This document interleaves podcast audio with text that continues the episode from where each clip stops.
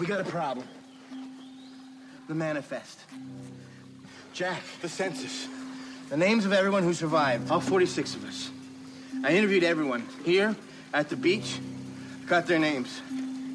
One of them isn't. Jack. One of them isn't in the manifest. He wasn't on the plane. Hello there.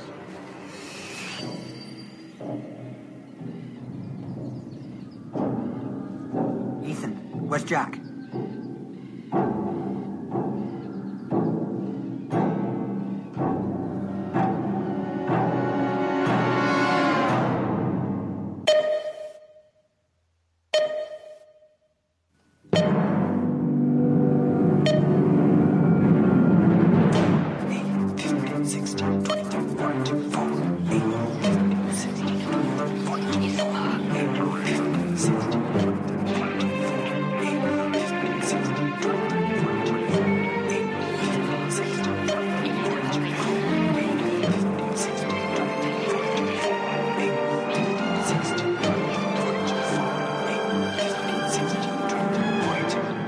Lost is over, but we have to go back down the hatch. It's the Lost Rewatch Podcast here on Post Show Recaps. Hello, everybody. I'm Josh Wigler, joined here by Mike Bloom. Neither of our names are in the manifest, yet we're flying anyway. Josh, I have been excitedly counting down the seconds until we get to podcasts again. One sugar plum fairy, two sugar plum fairies. What a great mechanism for keeping track of time, by the way. I assume you implemented that as Angela was in labor with your child, Asher Bloom. Yeah, I mean, I would certainly say a number of, speaking of, surgeries were included in our version of the staff, our own hospital room, as things were happening. So, I mean, the sugar plum fairies were out the window at this point.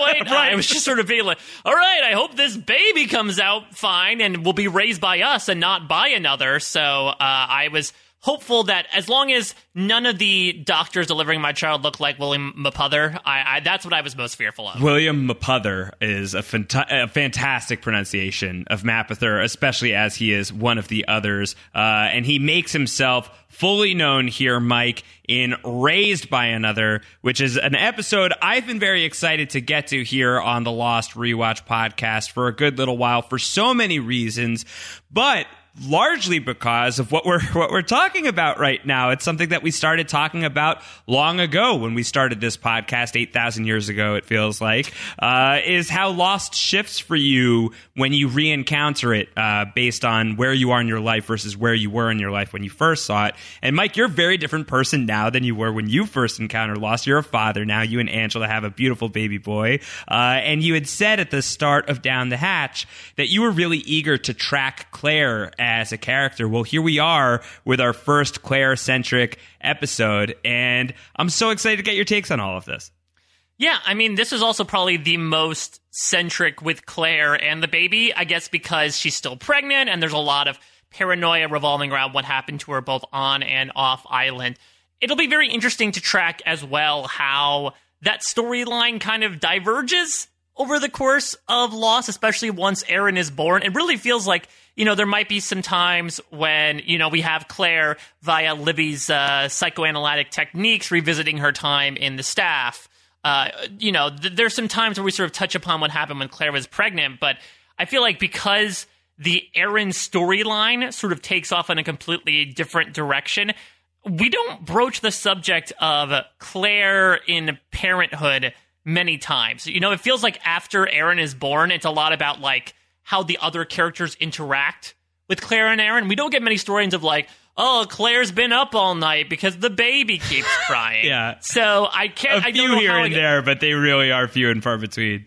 Yeah, so I don't know how relatable I find it from that perspective, but this episode was so intriguing for me from a very unexpected perspective, particularly in these flashbacks when you're when you find out that you're pregnant and you're getting ready to become a parent and all the responsibilities therein.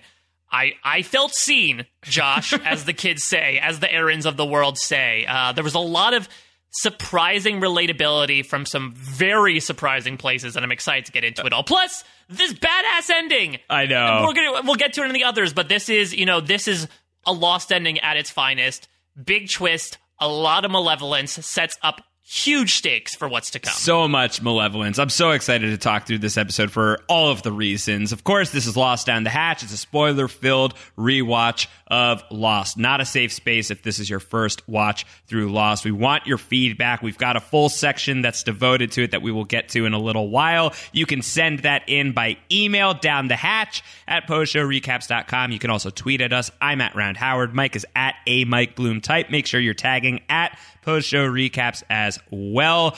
We record these podcasts on Tuesday afternoons, so we want your feedback by Tuesday mornings at the absolute latest, ideally Monday evenings. If you are not subscribed already, please do so. Your ratings and reviews are so tremendously appreciated as we are moving forward down the hatch. And with all of that said, we go forth into the jungle to talk about Raised by Another Mike, which is directed by Marita Grabiak and written by Lynn E. Litt, both of whom are only credited as director and writer on Lost for this episode. This is it. Lynn E. Litt has consulting producer credits through, I think, at least Hearts and Minds, but this is the only writing credit for Lynn E. Litt. It originally aired on December 1st, 2004, and of course, focuses on the lone Australian on Oceanic Flight 815, Claire Littleton. I wonder if Oceanic is just so profiling in that they're like, all right, we want to have as many anti-Australian people so that they could really come out with, you know, once upon a time your boy worked for an Outback Steakhouse. He knows how to be tackily Australian, at least from an Americanized perspective. Maybe they were trying to do that, have Cindy come out with a boomerang and, you know, a big kangaroo pouch and try to, you know, be the exotic Australians for all the passengers aboard. And Claire just happened to sneak her way on board. Yeah, we definitely have some feedback on this front later on in the podcast. Some of our Australian listeners who may be shaking their collective fists at Lost's representation of their nation. But we will get there much later on. For now, before we even start talking about the episode itself, Mike, we have to do what we've been doing for each of these podcasts thus far, the series Bible that charts the initial journey, the initial ideas of what Lost was going to be. And we're getting close to the end of the line. We've only got a few more characters to talk about from the series Bible perspective. I think we're going to have to make like a fake series Bible entry for every character moving forward. For next week, we're going to have like a fake one for Jack. Yeah, we have to do like a secondary one for Jack. So if we've got a volunteer for somebody who wants to emulate the house style of the series Bible, we are certainly open to your audition. Just take a book of Mad Libs and fill them in all caps and send the results to us. I mean, I think it would be kind of fun. Like, what is like the second series Bible entry for Jack Shepard in the context of All the Best Cowboys? We would love to know from you guys, so feel free to send that in. But let's talk about Claire from the perspective of the series Bible. Let's find out which word gets capitalized this time. This is what is written about Claire in the series Bible.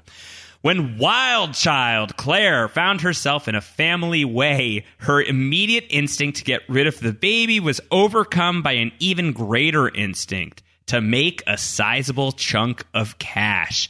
Taking advantage of the massive market for newborn babies in the States, Claire reached out to a Beverly Hills adoption agency and instantly found a couple willing to pay $40,000 for her unborn child.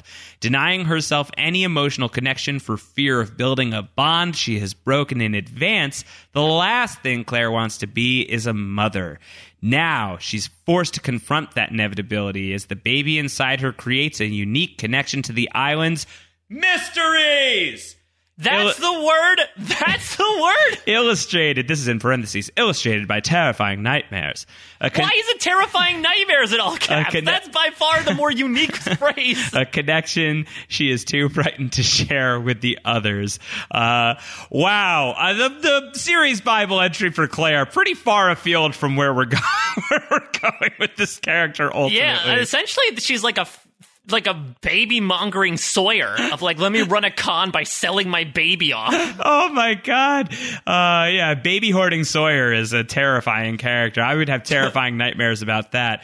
But yet the capitalization of mysteries is just I don't know. I don't know. I have a lot of questions about the series Bible entry on Claire, honestly. To be fair, I think this is a great representation of the fact that the show had no idea what to do with this character from the jump, considering just how ubiquitous this entry is. Do you think that eventually Lost figures out what they're doing with Claire, or would you say that that's across the board, that Claire is one of the characters that they just never fully get a good grasp on? I mean, I would not like to be pessimistic through, you know, we're going to talk a lot about this character, who I feel like is actually has a great portrayal in this particular episode. But I feel like it's representative of the fact that we haven't talked about this much, but I feel like over the past, like, 5 episodes, Emily DeRavin's been in, like, 2 of them. So, and, you know, we've seen Series Regular sort of come and depart, but I feel like Claire has been the one that has been largely the most absent in the first half of the first season. And I wonder, I can't remember if part of it was scheduling conflicts or if it's just, like, they don't know what to do with her. I mean, she's not in an entire season of the show, and they're like, yeah, she went feral on the island. It really does feel like, for some strange reason, after the baby was born, they're like, what do we do with Claire now? And the direction that they went with her was just completely out of nowhere. Yeah, I think that in the early going, at least, Emily DeRavin, I don't know if she was like a full-scale series regular. I think that it's not until later on in season 1 that she's like actually credited for even episodes that she doesn't appear in, which is the standard operating procedure for the series regulars of the show. I think she only gets billing when she's on screen for like the first half of the season. So I don't know if she had like a different deal than everybody else. I'm really kind of speaking out of school on it, but I think that there was something like that with Emily DeRavin. Certainly when you contrast her overall journey in the grand scheme of Lost to this series Bible entry, and as you say, Mike, even in the context of Raised by Another, it's a pretty different story that we end up getting with her. I think Claire is one of the examples of those characters that is better because of the performance than because of the writing. I think that there are some ideas that are in play with Claire that are compelling and interesting, but maybe ultimately not quite as far flung as they could be, like maybe not quite as detailed as some of the other characters that we get in terms of the fuller sketches of these people. But I don't know, it's early days, and this is certainly yet again another episode that I really, really like. Here we are in the first season of Lost, and you know there has not been an episode that I have not greatly enjoyed. Raised by Another, no exception, and I think a lot of that hinges on Claire. There's a lot of other stuff that we're going to be pulling on as well, with like the true arrival of Ethan here, a lot of great Hurleyisms as well, but so much of the success of this episode, it's not just the twists and turns, of which there are many. It's a really, really strong performance by Emily DeRavin. No one can quite scream act the way that Emily DeRavin can scream act. What a great way to bring in an act. I mean, you know, like you're back from commercial, you just watched, I don't know, Totino's pizza rolls being schlepped out, and you just hear a piercing shriek, and you're like, oh, Lost is back on. Great, better get those Totino's out of the oven and snack down. Oh man, I would love some Totino's right now. Yeah, I mean, I think Claire would too. Except Charlie probably brought like an imaginary baking tray full of them, being like, ooh, they're hot. Be careful, they're piping hot. Yeah, they'll burn the roof of your mouth, these Totino pizza rolls. Could you imagine like Charlie's kitchen where it's just all these invisible cooking props that Charlie's like, all right, better mix the batter now for my creme brulee. Yeah, my bonnifie pie. Yeah, I don't know about Totino's pizza rolls, but I'm pretty sure Charlie would like to show Claire some enchiladas at some point. Oh, boy. We'll talk about that. Well, she has the area, I guess, to hold some plates of food up with ease. We'll talk about it. All right, well, let's get into our summary of Raised by Another, helped along by the assistance of 8 sounds from the episode. You already heard a really big one at the top of the episode, because that's just you got to start with the craziest moment from this episode. It's just so good. We just had to rush right into it, and we will not throw any of the Claire screaming at you in the sounds. We value your ears. Yeah, I was just going to say we value your eardrums. Well, oh my god! Yeah, we're so in sync, Mike. Oh my goodness! All right, so the episode begins. We open on an eye because, of course, we open on an eye, and we hear a baby crying, and it's Claire. She is way confused. They're screaming off in the distance. Not her own, I don't think. She lurches awake. She's in the caves. and she's not pregnant anymore. The baby bump is missing. And I feel like, Mike, this is an early sign that the island is going to heal Claire's baby bump later on, literally overnight. At some point later on in this season, Claire is going to give birth to Aaron, and a scene later in the space of that very episode, she's going to be walking around with everybody, and she's just like back to like normal tummy mode. Yeah, actually, this is rather timely because at the time of recording this, my lovely wife Angela just put out a very beautiful social media post depicting the struggles that she had with her own body image issues, especially post-birth. It ain't realistic. Suffice it to say, there's not a lot of verisimilitude going on here with Emily DeRavin. I'm glad she was able to get into fighting condition so quickly after giving birth to Aaron, but yeah, I mean, if you want a sign that there certainly can be questions of like, wait a minute, was the actress really pregnant? I think this is a scene that very much promptly puts that answer in the no column. Pretty much. Yeah, I mean, look, the island heals John Locke's paralysis. Is this such a far-flung thing that... But what did she give to the island? Yeah, no Locke's rule. I don't know what the rule is. Yeah, there's no justification. I think that the representation of Claire's post-pregnancy, especially, and this is coming from somebody with little personal experience, but Mike, sounds like you and Angela could weigh in on this a little bit better. Maybe not the most realistic, the most realistic portrayal by any stretch of the imagination. Yeah, definitely not. But it's fine. It's a dream. It's a dream. There are much more freakier things than Claire's hourglass figure post-birth. Yes, including who Claire sees in this next moment in her dream. She's going to stalk off into the jungle in search of the crying, and she eventually finds a certain man of faith who is hanging out in the woods, John Locke, sitting at a desk, fiddling around with stuff, and he's looking down at his table, and when he looks up, we see something very disturbing, and we hear something very disturbing. And in fact, let us hear that something in our first sound from the episode.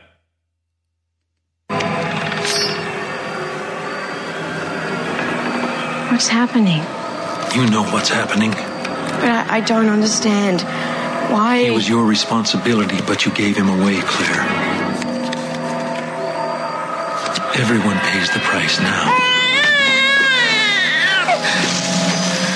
All right, that's the extent of the screaming. And it's not Claire screaming. Yeah, the baby screaming, which I have become very accustomed to. And it definitely, my son was sleeping in the other room while I was watching this, and it definitely like made me check the baby monitor of like, my God, it's immersed into my reality now. It seeped through like the black goo that was in the crib. Oh my God, the black goo is so messed up. What is the black goo? I don't know, Josh. You and I had a lot of goo talk over the summer in Stranger Things, so I guess it puts the goo in goo goo gaga. That's so dumb. There's a lot of really interesting symbols going on here, and I guess as we talk about this dream, I'll throw out a question here.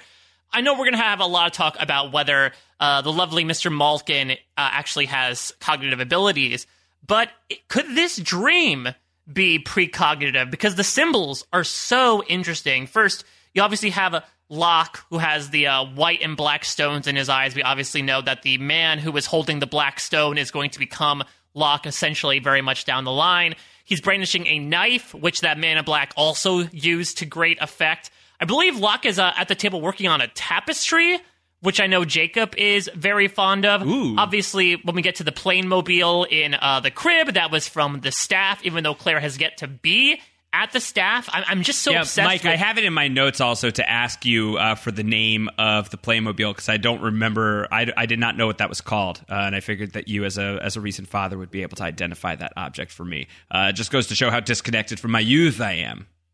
Yeah, I mean, I don't have one, but for some reason, I guess it was something that we were looking at. It's that little thing where there are a lot of things balanced, and you spin it around, and it plays a song. Ironically enough, it plays the same song that Christian Shepherd apparently sang to Claire, so everything is connected via the Perry Como of it all. But yeah, I mean, this dream is hinting at a lot of events, some as immediate as later on this season.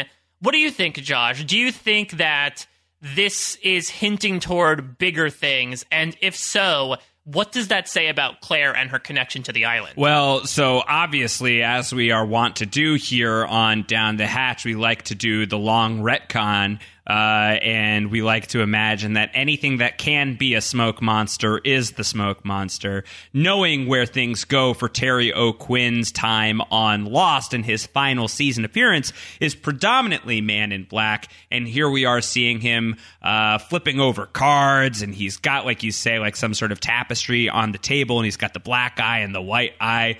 How could we say that this is anything but a sign of the future of the Man in Black's eventual ascension in the form of John Locke? And, of course, how it relates to Claire, that Claire eventually is going to come to know this guy as, oh, it's my friend. I know that's not my dad. It's my friend, is, you know, what she keeps talking about in the final season of the show. Is this planned as early as Raised by Another?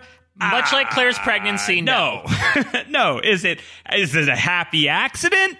Yeah. Much like Claire's pregnancy, yes. Yeah, I would say so. And I think it's the kind of thing that, you know, it does make Lost more rich when you go back and you see some of this and you just think about how it can potentially relate to where the show goes in the long haul. And I think that it's the kind of thing where if you imagine that attitude of best idea in the room wins, and like you're trying to like reconnect old things, like what was the fabric that was woven in, much like a tapestry earlier on in Lost, this is certainly something you can point back to as the writer team, as the team of writers going back and be like, what did we set up with John Locke?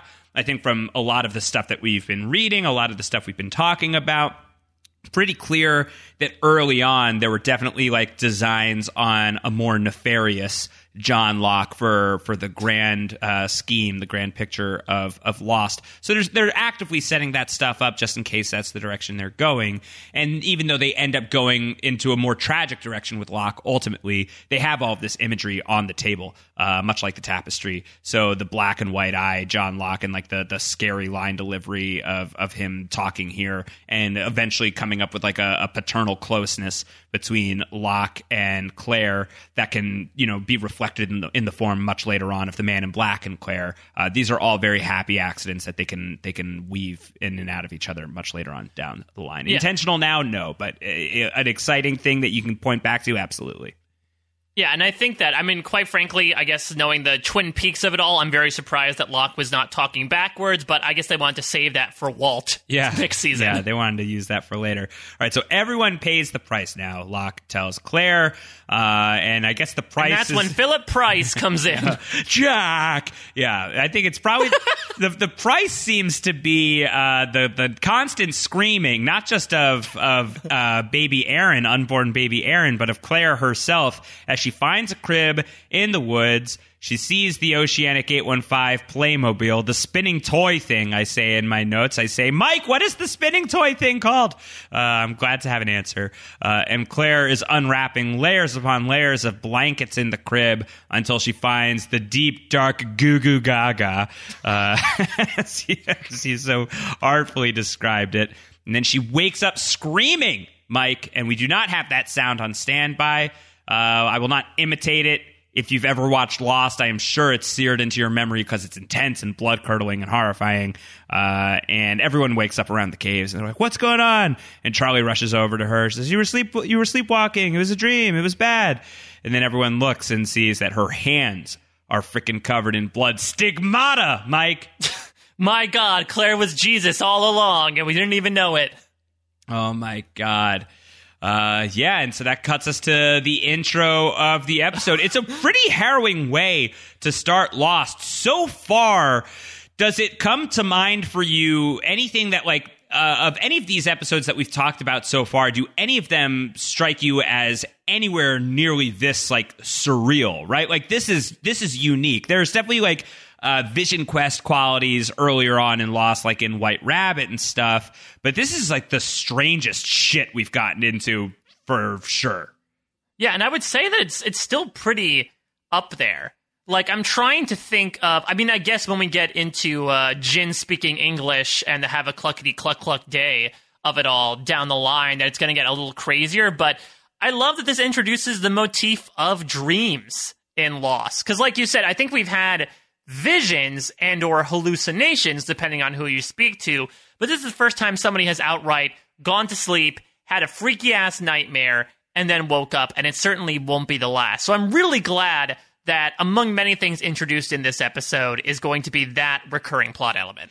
Yeah, and we didn't talk about it just now, or at least I forgot to mention it, but there definitely are theories that the smoke monster is able to like activate dreams, that is able to visit people in dreams. There's like the Yemi stuff with Mr. Echo in season 2. So with that being said, could that be something that's happening here with Claire and the smoke monster and the dreams that are occurring here? Certainly not off the table.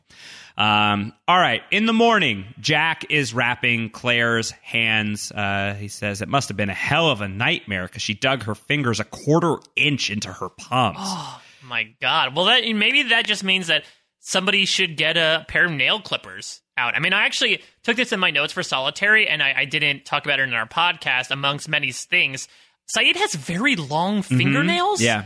I guess Claire might have been in the same area. I don't know. Somebody's going to have to start up like a nail salon on the island to just give up some manis. Yeah. Well, I think we talked about it before. I feel like maybe we talked about this a few podcasts ago. It's way too early for us to be forgetting details, but here we are. Where Naveen Andrews is like a classical guitarist. And so he grows. Yes. He grows out his nails to do finger picking. I don't know what your excuse is, Claire, but the ferocity of the nightmare was such that she dug her fingers a quarter inch deep into her palms. I like this scene because it's not the first time we're seeing Jack and Claire together. We've already talked about the siblings Shepard interacting without realizing that they are the siblings Shepard. But here's like this episode is in some ways it's like their softest interactions and also like their first sibling fight. Because Jack is like going to be like a really terrible guy and not believe that Claire is, her story of being assaulted.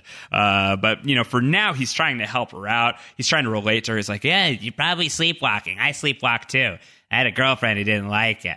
I am sort of in Jack's territory in that I apparently have some issues talking in my sleep. Yeah, I can attest to this, actually, Mike. Wait, really? Yes. Tell me this. Yeah. So Mike Bloom and I stayed in a room together in Fiji when we were both out for Survivor 39, Island of the Idols. And, Mike, you definitely have a little bit of the Tommy Sheehan in you. A little bit of what was I doing? A little bit of the night terrors. Wait, really? Yeah, you definitely had some moments where you're just like, ah!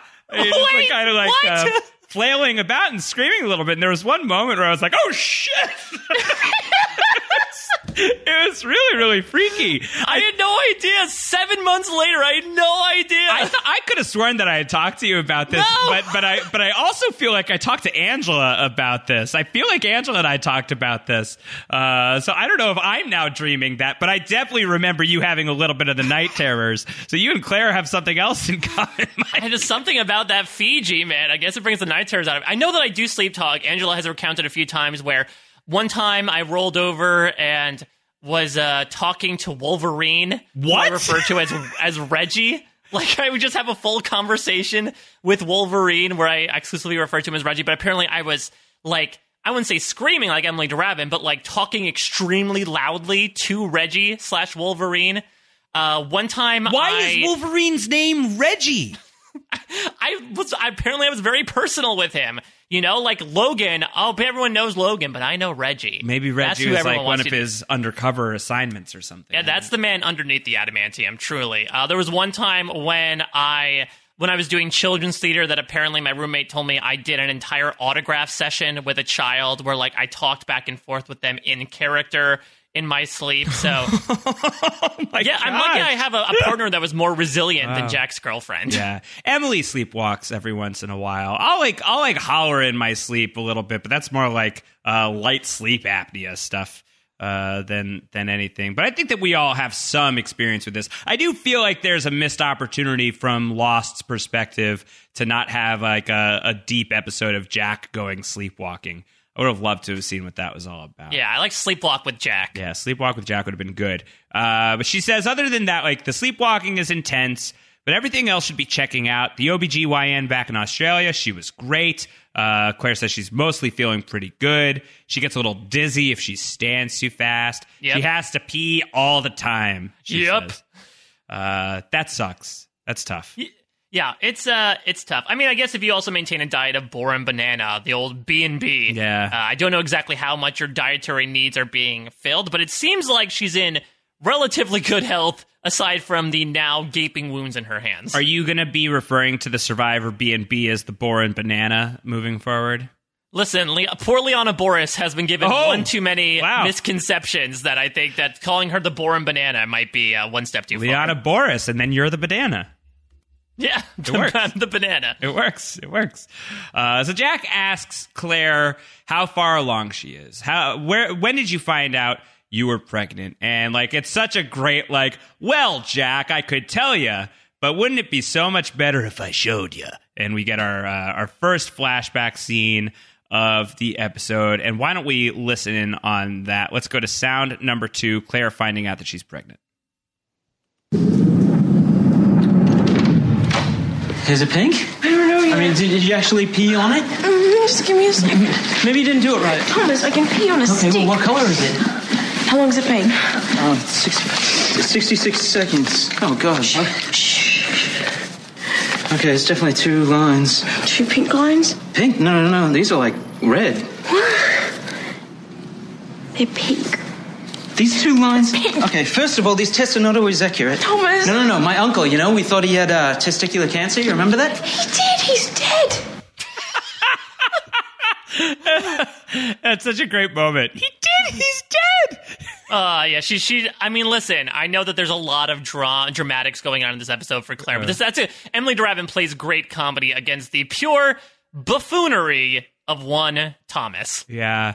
Thomas, played by Keir O'Donnell, who people will remember if they were Wedding Crashers fans. He played Todd. Is he do you think he was I can paint my own paintings, and that's why you should hire me for this movie? I think that's probably it. Thomas is the worst, by the way. I hate Thomas so much.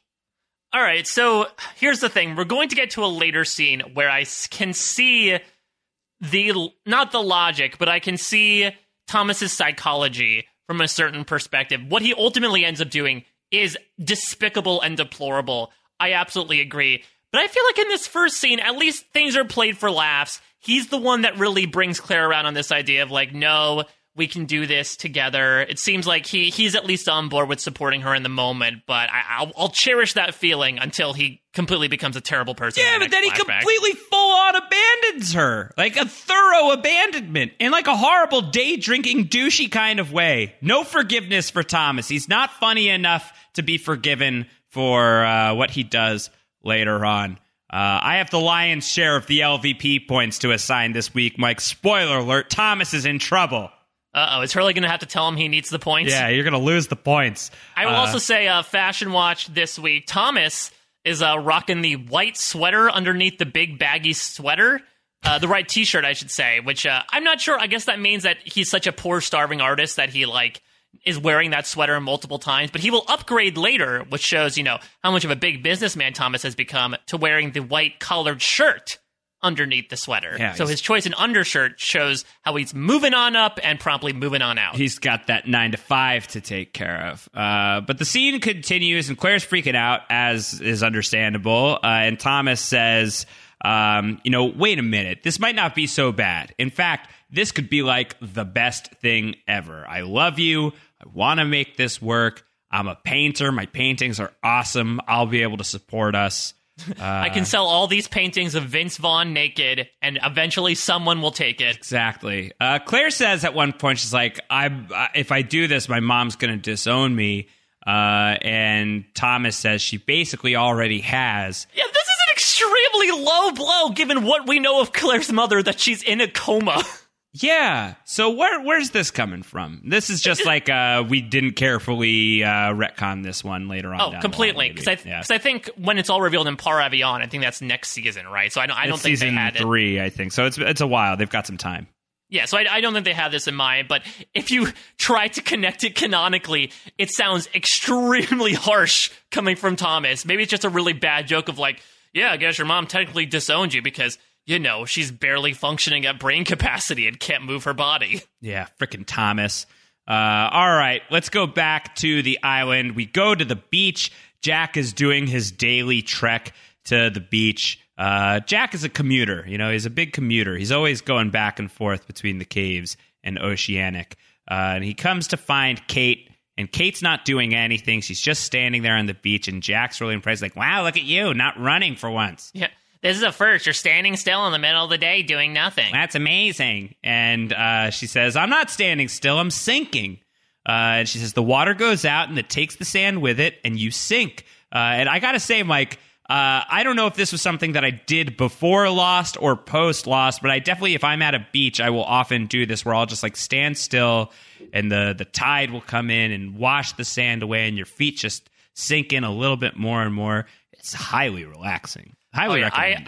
I did it all the time as well as a kid. I was not a huge fan of the ocean, but between that and playing a game my family and I used to call wave sticks, that's how the Blooms spent their time on the beach. The waves, you're in my wave sticks.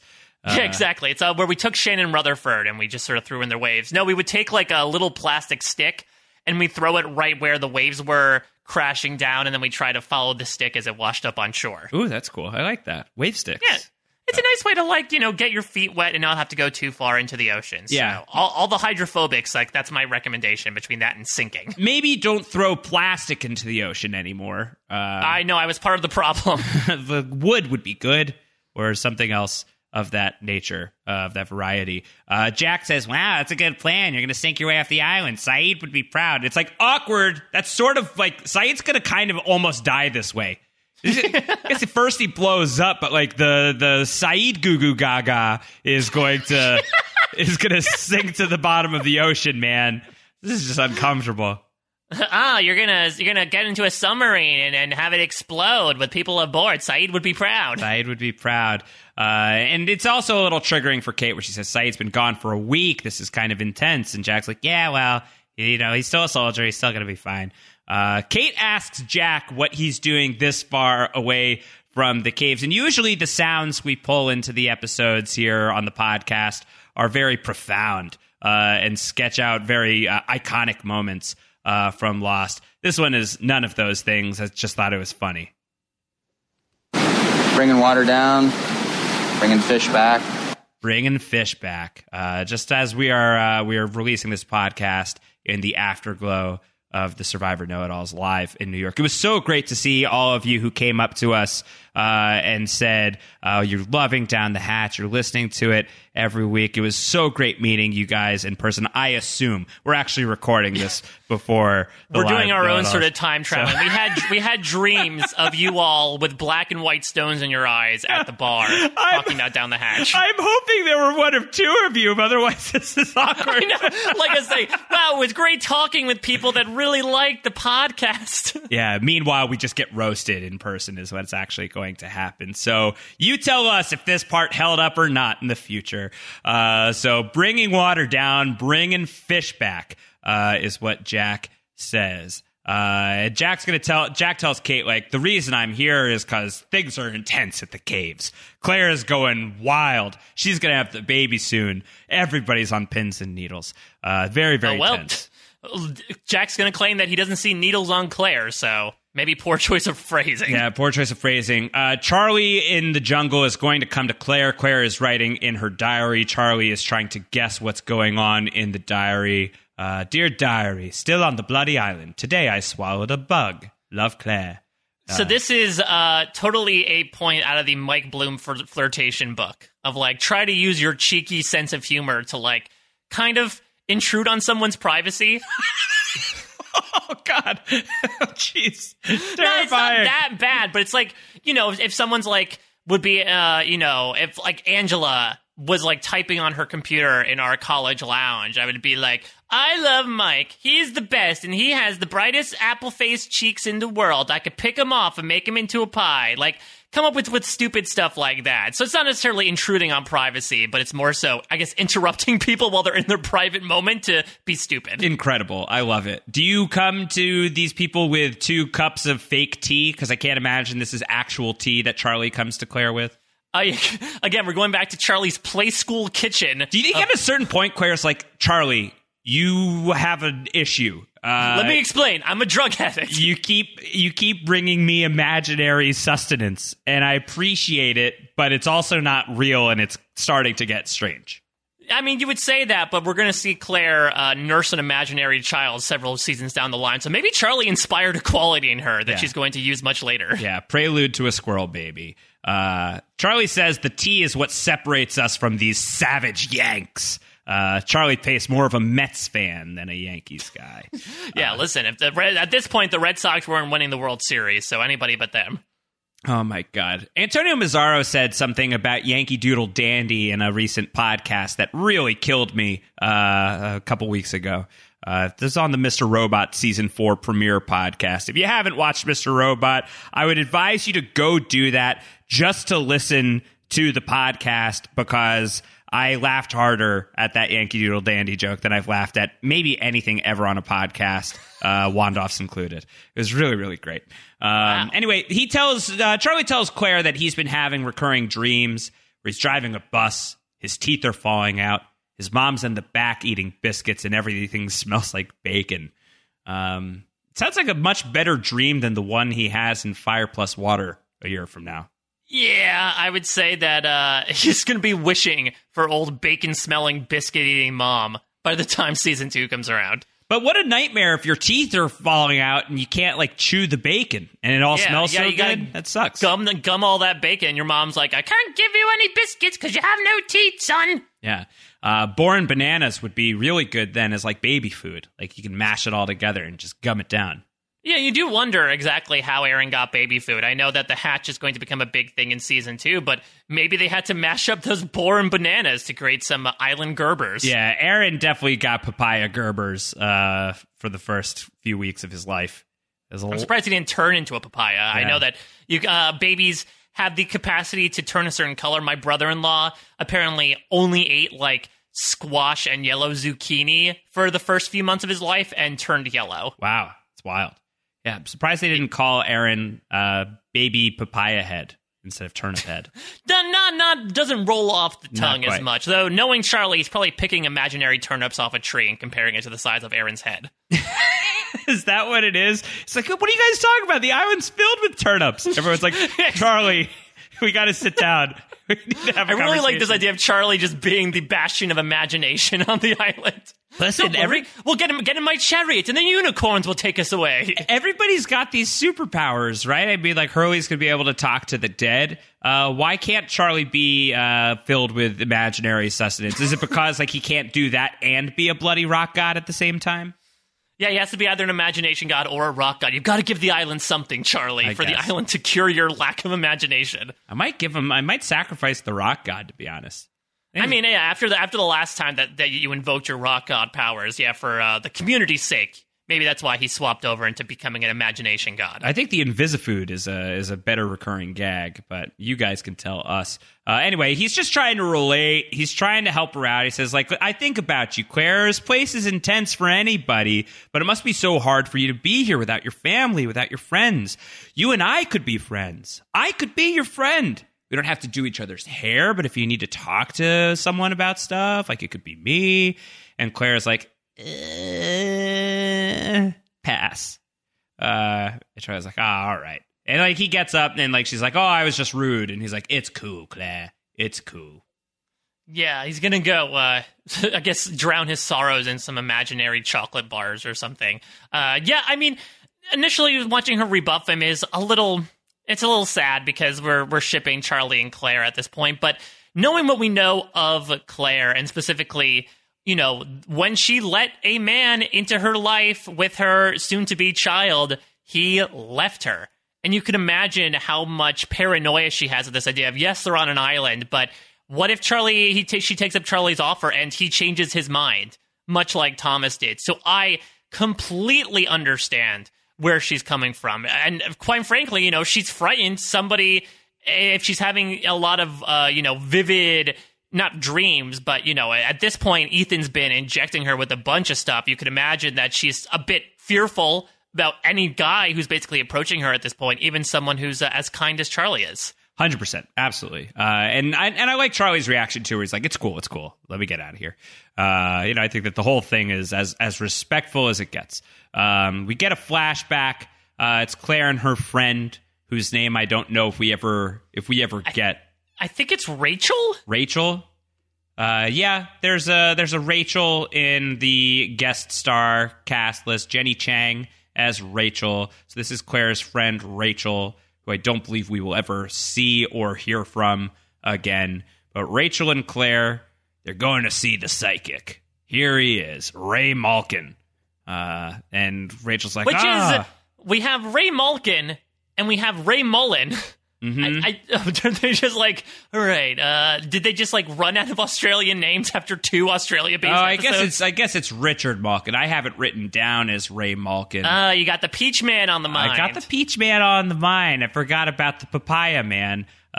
Richard Malkin. Yeah. Any observable food preferences for Richard Malkin that will help us distinguish between him and Ray Mullen? Anything he likes is mystery flavored. Richard Malkin, Ray Mullen is like the Uma Oprah of season one of Lost. Like, this is tough. Or like the Dylan McDermott. It's a lot like that. Throw Doug Ray Scott into the mix and you really got a party. But yeah, so Richard Malkin. Let's just call him the psychic. How about that? Let's just make it easier. Or Malkin. Or Malkin in the middle. That he's going to be reading Claire's palms. He could tell that she's pregnant. That's great. He's like, when did you find out? People are really angry at Malkin's Australian accent. I hope that they're not that angry at my attempt at impersonating his Australian accent. I mean, it's an homage to how bad he is, so I think it's properly done. But I think that nobody is going to be as upset as Malkin himself, because like he's holding her hands. And very quickly, he's like, you got to go. You can't be here. This is bad. Don't want to read your palms. Your palms are sweaty. They're weird. They're clammy. They're cold. This is terrible. You have to go. And Claire is like deeply offended, but she stalks off. And we will come to find out a little while later why exactly this is all so awkward. Just a little while. I mean, I guess I was why exactly. Definitely not why exactly. Yeah. We get some possible explanation for why this is so uncomfortable. And you know what? A bit of a connection to her soon-to-be father figure / friend figure when she says, I don't need someone telling me what's going to happen or how to live my life. It's like another version of don't tell me what I can't do, which will be said in Australia, a hop, skip, and a jump away at some point. Don't tell me what I can and can't do. Later that night on the island, once again, somebody is coming to Claire. So they put their hand on her mouth. She starts screaming. You see all these flashes of these sharp objects, not the show with Amy Adams. We of course know it's Ethan. Eventually she starts screaming bloody murder again. Everybody rallies around her. Charlie and Hurley go off to do a perimeter sweep. Definitely the guys you want on perimeter sweep duty. And Jack is going to tell Ethan, go get some water. And Ethan's like, yeah, sure. Okay, definitely it wasn't me. I didn't do it. Yeah, I'll wash Claire's spit off my hands while I do that. Yeah, Jack's like, I didn't accuse you of doing anything. He said, Ethan's like, oh, no. Yeah, you're right. Sorry. But by the way, Claire, you going for any walks alone anytime soon? Just wondering. Yeah, just curious. Claire says someone had a needle and tried to stab me with it, and she gives a couple of signature line reads here. He was trying to hurt my baby. No, I believe it's baby. Yeah, because that's the immortal onomatopoeia writing of baby that Lost fans have done due to Emily DeRavin's not only pronunciation but the number of times she's going to say it over the course of Lost. You hurt my baby. All right, so that's going down, and everyone's on high alert, and it gives Hurley an idea, and he's going to pitch an idea to Jack based on this latest assault. Let's bring in sound number 4. We have to round the entire perimeter, man. Nobody saw or heard anything. Nada. Everyone was asleep. So I had an idea. I'm out here looking for some psycho with Scott and Steve, right? And I'm realizing... who the hell are Scott and Steve? I'm not following you. Look, if I was a cop and some woman got attacked, we'd canvass, right? Knock on doors, find witnesses. But we don't even have doors. Really, you're not helping me understand where... Look, we don't know who's living here and who's still at the beach. I mean, we didn't even know each other. My name isn't Hurley. It's Hugo Reyes. Hurley's just a nickname I have, all right? Why? I'm not telling. The point is, we got to find out who everyone is. You want to start a census? Yeah, registry, names, what people look like, who's related to who. I mean, we start laying down the law, maybe people stop attacking each other. It seems like someone's getting punched or stabbed or something every other day here. We got to find out who did this to her. I do love the meta aspect of Hurley's last night, and it's true. I mean, Jack is going to be treating Claire, and that's, like, I think the third episode in a row that starts off with Jack treating somebody, medically speaking. So I think Jack is also acknowledging the ridiculousness of Island ER at this point. Yeah, I just love, you go back through Lost, knowing where the show goes. You know that Hurley will land as the protector of the island by the end of this thing. Hurley's the best leader on the island from the beginning. Like, yeah. what he's saying here is like, hey, we don't have any safety procedures in place. This is the guy who is both simultaneously concerned about we are not having enough fun and we are also not nearly safe enough. We need to take care of both of these things right now. And Jack, you're just too busy being an alpha a-hole to really actually do good work being concerned about either of these things. So let me take it upon myself to take care of that stuff. So here's Hurley. He's coming up with his own manifest destiny. Yeah, and the writing behind Raised by Another is so much fun, knowing what the final twist of the episode is, where Hurley is going to reveal his name of Hugo Reyes to Jack, and it's a foreshadowing that, hey, you know what? There are some people on this island who might not have the name that they claim that they do. Right. And, you know, it might set up a red herring with Sawyer down the line, and obviously you're going to have Ethan later on as well, but I feel like that's a great way to introduce that concept in a very lighthearted, you know, flash-in-the-pan way. So Charlie's going to come to Claire. He's going to put a blanket around Claire. He says, if you want to go to sleep, I'll be here all night. I won't let anyone get to you. Where did they get, like, the Native American blanket that you see in, like, a ski lodge? I didn't notice that. I just thought it was, like, another airline blanket. No.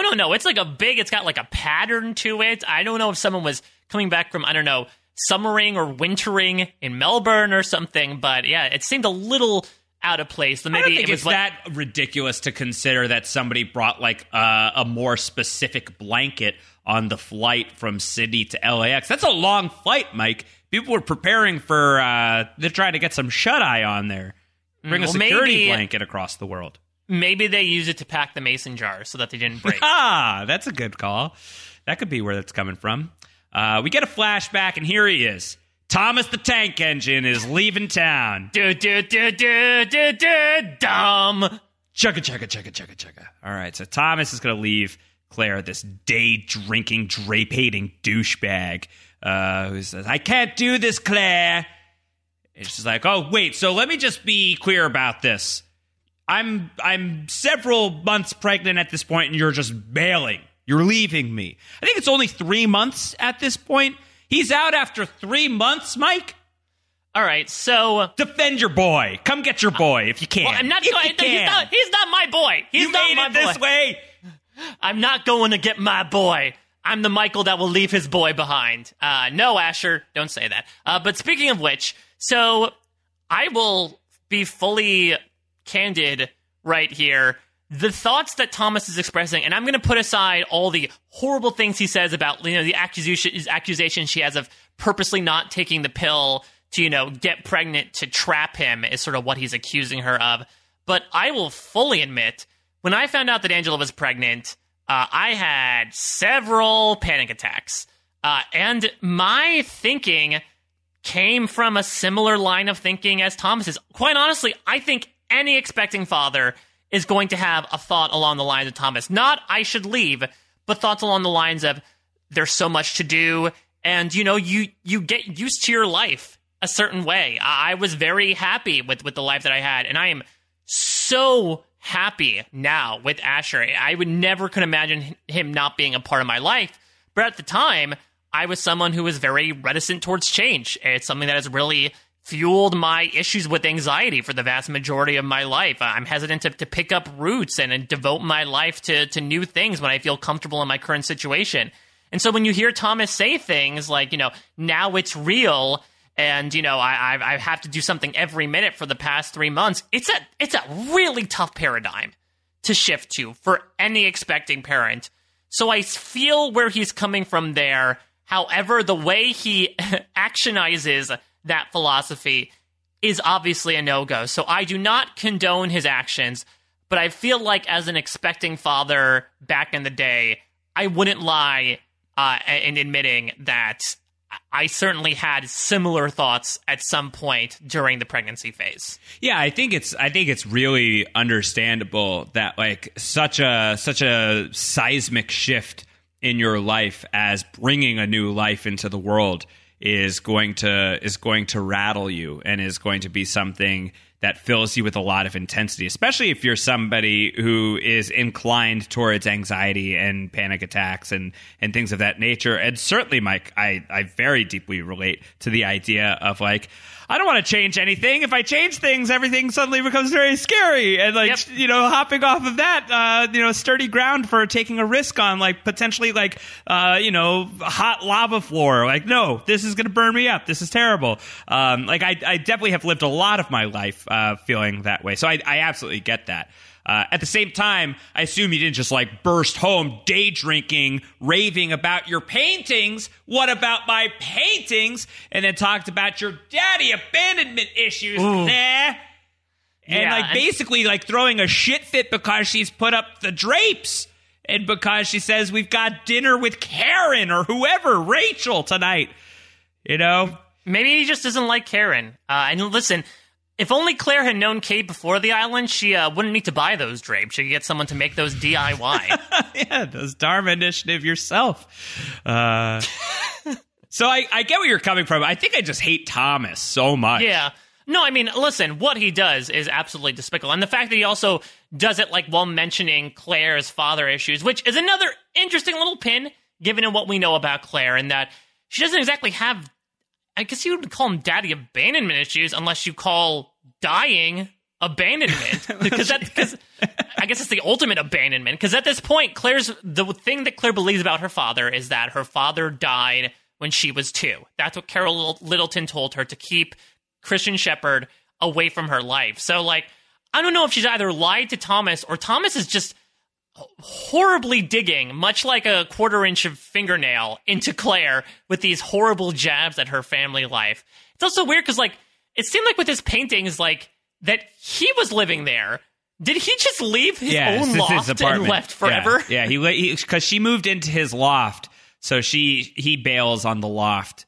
He's probably staying with friends or something, or he probably kicked her out eventually, would be my bet, because he's such a douche. Yeah, change the locks or something. The John Locke's. I don't want to minimalize the difficulty of bringing a life into the world, especially if it's like unexpected in the way that Thomas and Claire have done here. But he's just a piece of poop, Mike. This guy. He's a big old. He's Turdy Thomas. He really is. He's Turdy Thomas for sure. I just have a hard time finding redemption in this man, and I think that there are you can't abandon Claire Littleton like that. Like, this is abandonment. What happened with her father, at least as the legend goes, that's not abandonment. That's death. That's life and death, sir. So screw you, Thomas, and the horse you rode into town on, that you painted and somehow brought out of a mural and into life and were able to ride on. Like, and then Claire had a dream about pony riding that Jack was very fond of. Yes. All right. On the beach, Hurley is going to start doing his canvassing of the survivors of Oceanic 815. You could just already see the scene coming together, Mike, when Rodney Sesto and Billy Wallace reunite in a podcast down the line with Rich Filiberto, what it's going to be like when they are finally giving all of their details to Hurley Hugo Reyes as he comes to John Locke. And what the hell is John Locke doing, by the way? Okay, so this is my theory, and I really feel like this is going to be another. Can you just also, like, vividly describe what's happening in case people didn't watch the episode, just to paint a picture of it and then give me your explanation, because I'm so confused. So he has what looks like a hide in front of him. It looks like he has the tail end of a leaf, and he's going to rub the leaf on the hide, and he's also going to throw some sand on it. I feel like he's tanning it. Now, knowing by my skin tone, I know next to nothing about tanning, both animal hide and my own. This is definitely going to be another fish whacking thing where we have no idea what we're talking about survivalist-wise, and someone's going to have to correct us. But my leading theory at this point is that he is tanning the hide probably for some sort of purpose, maybe to, I don't know, you can make like a canteen out of the hide, you can make clothes out of the hide. I don't know, but tanning is what he's doing at the moment, in my point of view. It's just so strange. Like, he throws, like, sand on it, and then he's just, like, rubbing, like, an aloe plant leaf on everything. It just looks very strange. But Terry O'Quinn does it so confidently that you believe that whatever he's doing is of the utmost importance to everybody's survival. Yeah. And, I mean, Locke is also a little off-kilter, I guess, both in his tanning techniques and also his humor with Hurley, because for being one of the most jocular characters, Hurley is not really receptive to the jokes that Locke is throwing out. No, not really. Like, they'll have better interactions down the line, but they'll also have some tense interactions through their entire time knowing each other. Like, Locke is basically going to take Hurley hostage at one point in season 4 because Hurley knows where Jacob's cabin is. That's, like, the final time those guys ever really interact. So maybe Hurley is right in getting away from Locke in this moment in time where he's like, hey, lady, I know I already talked to you. I just kind of want to get away from Locke right now. And actually, apparently, according to Jorge Garcia, I think he said on his podcast that apparently that line was improvised. So good on Jorge for getting one in on the final cut. Very, very good. And yeah, it doesn't come up yet at that point that that Hurley owns John Locke's box company. That doesn't come up here. Yeah, you should have asked for his occupation. I don't know how candid Locke would have been, but that would have been a great point of conversation. Okay, Tustin, California. But I don't know if the box company is even on Hurley's radar. Do you know Randy Nations? Yeah, he's really drowning in LVP points right now. All right, so elsewhere on the beach, Jack, Kate, and Charlie are talking. Power Trio, the OGs, are reuniting. And Jack is floating out his theory like, you know, I got to be honest, I don't really believe Claire. Don't buy it. Don't buy the story. Textbook anxiety, nothing more. Pregnant women have lucid dreams. This is all... I don't believe the victim at all. And Charlie is like, that's your sister. Believe your sister. He doesn't say that. Yeah. But Jack is saying he says that why would somebody be trying to hurt Claire's baby? I don't know, because there's like 40 people there and you don't know any of them. So who knows? Also there's this guy named Sawyer who does some pretty shady stuff. I know he's on the rise. Yeah. He could still be doing some crazy stuff. I think that with Jack, what I've been observing from a writing perspective, I would love to have a medical professional chime in the other section, because how much is Jack supposed to know as a surgeon? You know, it feels like he is, you know, reporting a lot on Claire. I don't know exactly how much, you know, OB schooling you get in medical school, but I do wonder how much he actually does know about Claire. Claire's condition, or how much he's just sort of like talking out of his patootie here. I don't know how much patootie talking is going on here as well. I think you got to get fairly deep. You got to get very deep before you get as specific as spinal surgery. So I assume that he has he's done his homework. He's gone to school for a lot of this stuff. And also, if you just you do the leaping from the fact that he's Christian Shepherd's son, so there are high expectations on Jack. That he would Jack, you've got to deliver a baby. Yeah, you're just not cut out for it to cut the umbilical cord. Yeah, I do like in this scene. Charlie says to Jack, "You know everything that's going on with everyone." And I like this idea that while Hurley is conducting a literal census, Charlie thinks that Jack is like the human census for the island. The human centipede. Oh God, no! Please, don't put those trio in mind with me with the human centipede. It's already done. But there's also some great, again, foreshadowing here, or I guess irony, where Jack's like, you know, there's no if she goes into early labor, there's no instruments or monitors or anesthetic. It's like, you just like wander a few paces to the left, and you can probably find something that has all that in there. Yeah. If we don't find any medical equipment, she's going to die alone. Yeah, but Charlie's already being like, it's not in her head. You're being an a-hole. And in a little while, Jack's going to come to Claire and like throw this out at her, and she's going to be very offended by everything. And it's clearly going to fuel the next episode, right? Like the fact that Jack gets this all so terribly wrong is going to put us on one of the great earliest classic Jack, like steadfastly dead set, eagle-eyed, focused on fixing a virtually unfixable problem. So we'll get to that in a little bit. From this scene, Hurley's canvassing tour continues. I'd actually like to spy on it. I'd like to listen in on it, because it's not the first time we're ever hearing from this guy, but it's our meatiest conversation with Ethan Rom yet. Hey, Lance. Sorry, Lance. Your name's Lance, right? Ethan. Dude, that's right. Lance, little skinny guy with glasses and the red hair. I can see how you'd confuse us. Sorry, dude. Lots of names and faces. It's pretty pathetic, huh? You'd think after a couple weeks on the island with the same people, we'd all know each other. Yeah, you're right. You would think so. So we're doing this list. You know, survivors, names, home addresses, stuff like that. Okay, well, you already have my name. Not Lance. Definitely not. Last name? Rom. Rom, R-O-M? That's right. Great. Where are you from, Ethan Rom? Ontario. Right on. Love Canada. Great, Well, that should do it. Thanks for your time, dude. Hey, what's this for? Oh, it's nothing. Just, you know, thought it'd be a good idea.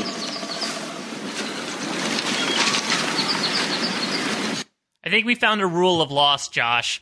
Nobody is from Canada. Yeah. If somebody says they're from Canada, whether it's Kate in Australia or Ethan here, dig a little deeper. Because they're definitely not from the Great White North. In an alternate timeline, too, as Hurley's walking away, like Ethan just runs up behind him and kills him. I'm very glad that didn't happen. Yeah, what's this for? Oh, yeah, well, I'm just rounding up the names of everybody so we can make sure there are no secret spies in our midst. And Ethan's like, right on, and then he kills Hurley. Glad that didn't happen.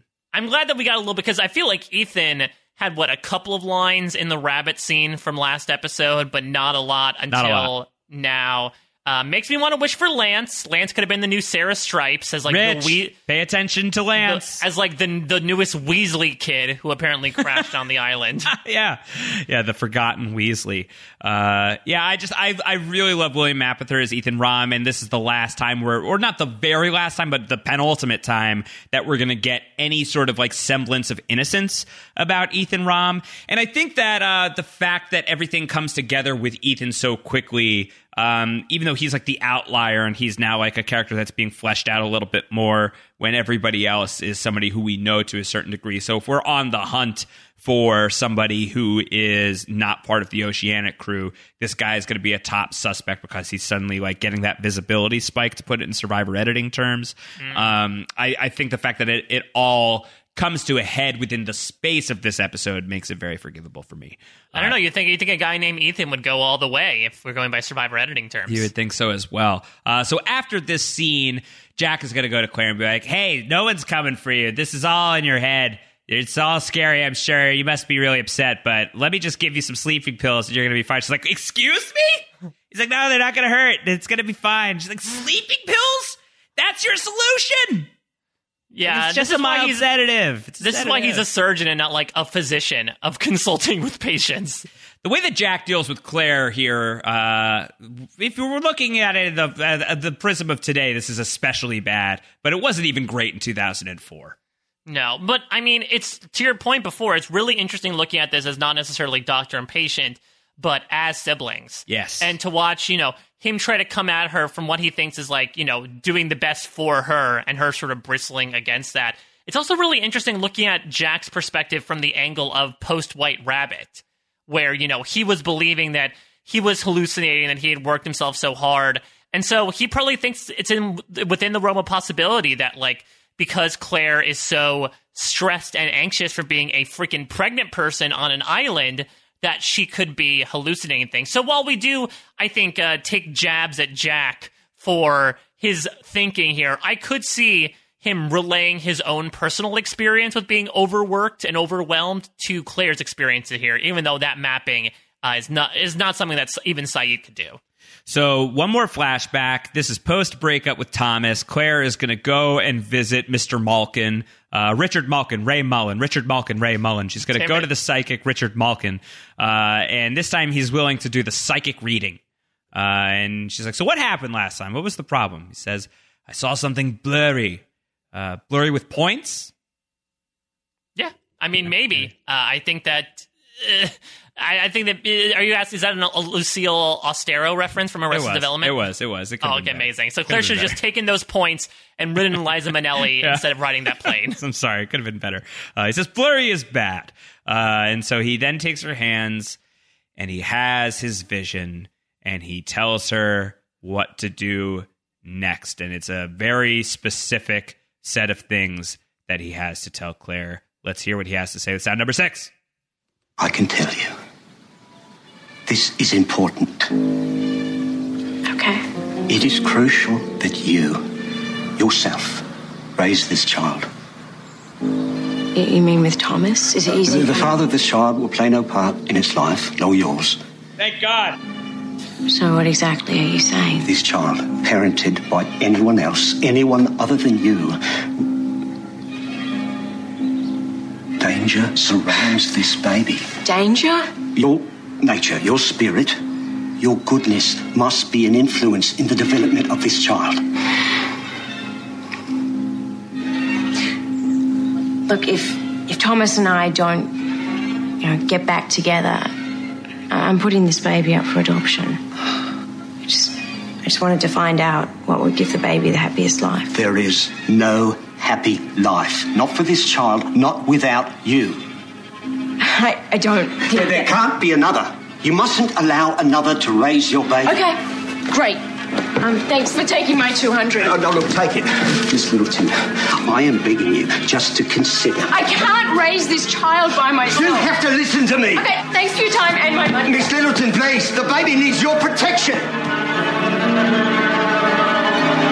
Miss Littleton, please.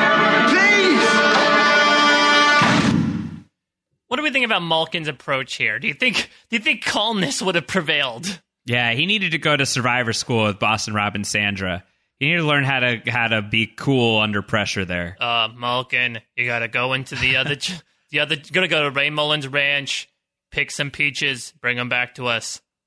That might get confusing because I don't know how to keep track of your names. Yeah, Richard Malkin and Ray Mullen are the Scott and Steve. They really Australia. Are. And I'm here in Australia with Richard Malkin and Ray Mullen, and I'm thinking, who the hell are Richard Malkin and Ray Mullen? Who's Malkin?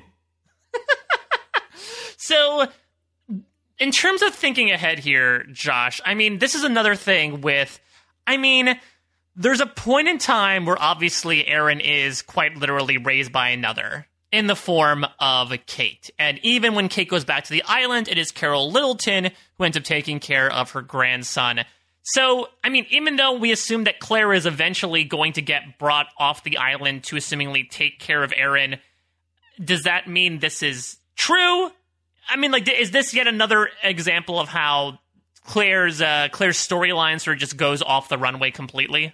There's so many instances of this. This is one, potentially. There's also the fact that Charlie's going to let himself die because Desmond had a vision of Claire getting on a helicopter and safely leaving the island, and that flat out never happens. Charlie dies for nothing. Unless Desmond confuses a helicopter for, a broken-apart plane. That does not happen, straight up. And because it's so emotional, we often forget that Charlie died for no reason. Ultimately. So, yeah, there's a few things like that that happen here. I don't know. This is the stuff of Lost 2, Mike. Does Aaron grow up to become some sort of some antichrist? Is he like a Damien type, a Damien Lindelof? Is what we get out of Aaron in the long haul. Or is it because Kate knew Claire, and by knowing Claire, the influence of Claire then channels through Kate and goes to Aaron for his first few years of his life? Because Claire gets on the island, she comes to cross paths with Jack Shepard, her brother, and Jack is going to have an influence on the first couple of years of Aaron's life. Is it going to be after copious amounts of post-island PTSD treatment, Claire is going to be able to tap back in to some of the warmth and empathy that she had so naturally before she became a squirrel baby mongerer, that she's going to be able to put that onto Aaron? I don't know. The show kind of loses some interest in this to some degree, I think. Or maybe we'll keep tracking this, and we'll come to find that our opinions of it change the deeper we go into Lost. So those are my feelings on it right now. Yeah, listen, it wouldn't be the first time that Lost sets up a really weird storyline involving a child and then just completely decides not to acknowledge it at a certain point. A lot of spinning plates, forgivable by my standards. Yeah. There's a lot going on Lost, and this is a very difficult show to make with a very high volume of people watching it. Everybody's looking for you to drop a plate. So if you drop a few, but you keep the vast majority up, I'm feeling like you did pretty well here. I'm very forgiving towards my lost baby. And who's to say if they did keep the Aaron storyline in that it wouldn't involve some sort of like really hokey, you know, bad type of thing they would have to shoehorn in there. So if it meant, eschewing this plot line in favor of embracing some other characters or some other plot lines that are inherently more interesting and of better quality, then I think, much like Charlie, it's a worthy sacrifice. Sometime later, like some months later, Claire gets a phone call in the middle of the night, and it's Richard Malkin still, and she's like, "Oh my God, Richard Malkin! No, I'm so intrigued. I guess the phone book, but like, how did he get her phone number? How did she get his address? Is the Australian directories just very? Is it like Hurley census levels of personal information where they can just very easily look up where people live and how to call them?" I also love the idea that, like, he's just been, like, cold calling her in the night for months. And, like, she's still picking up the phone in the night. And I could also imagine, like, him trying to, like, trick her, like, hello, this is Blockbuster. Pizza delivery. Candygram. Yeah. Open the door. I am your singing telegram. She just doesn't. She doesn't want to hear it. He says, "Great danger will befall you. I've got a plan. Listen to the plan." She hangs up. Back on the island. Claire has marched off into the jungle because she's so offended by Jack, and Charlie is going to team up with her. She says, "Jack tried to dope me." Yeah, I mean... Not good. Not good, and I love all the terminology between that and Hurley said before on the cliff that he hoofed all around the perimeter of the island. It's like... still early 2000s, so like there's still some 90s parlance in there, so I am loving what makes its way onto the island. Back on the beach, Hurley is continuing the census crusade. He meets up with Shannon and Boone. He asks Shannon for her ASL. She says she's 20 years old. She's from Crap Hole Island. Hey, Shannon, some very nice people have lived there, okay? Yeah. Do you imagine if Ethan was there, he's like, well, excuse me? Crap Hole Island. She's the first to go. Yeah, she's got to go. The second. And then Boone says, "What's up with maybe we don't like you setting up the Patriot Act out here, Island Patriot Act, man." And Shannon says, "Oh, he's a liberal." Could you imagine, like, Hurley's like, "All right, when I get home, I'm going to use my money using these ideas of getting personal information. I'm going to invent something called Facebook. Yeah. It's going to take the world by storm. Thanks to you, Boone." Yeah. The Storm podcast that does their great podcast about Lost. They just wrapped up their first season. They had a great interview with your friend and mine, Joe Garfine, as well as your best friend and mine, Damon Lindelof, which was really, really a must listen. If you haven't listened to it yet, I strongly advise that you go and check that out. But on The Storm, Joanna Robinson and her colleagues, they often will do like a look back at what's like the most 2004 thing from Lost. I really try to shy away from that here because they do that so well. But this Patriot Act thing is like, It's very telling of the time. Just like, but I would also kind of say, not to inject too much of that in here, but like, Boone's kind of right here. Sure. But he's a little preachy about given the situation. But like, I think 2019 America, if they watched this scene, they would be more in line with Boone than they would be with Shannon. I think that's probably true. Who knows? Divisive times, hard to say. Man of faith, man of science makes the current political climate. I would say Shannon might be canceled for using the term rape caves. I don't know. That is such a great line. "I am so not moving to the rape caves," she says when she finds out what happened to Claire. Boone tells Hurley, "Look, this could all be so much simpler if you just find the manifest. Everybody's names are on it. You'll be able to cross-reference everything. It's going to go a lot smoother." And Hurley says, "Who's got the manifest?" And, of course, we know who has the manifest.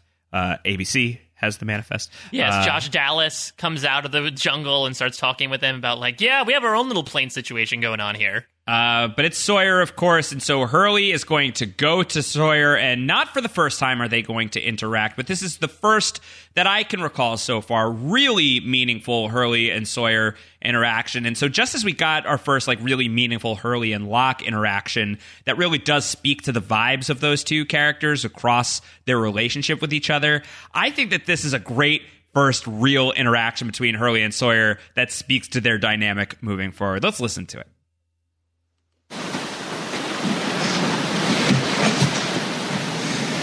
I'm just going to lay it out straight. Okay, you do that. I knew you had the flight manifest, and I needed it, wanted you to give it to me. That's so. Now, you could do what you normally do when someone asks for something. Tell me to screw off. Screw off? Or you could just give it to me. Because, dude, you could use the points. Well, gosh, you sure know how to butter a man up, Stay Puft. It's a gift.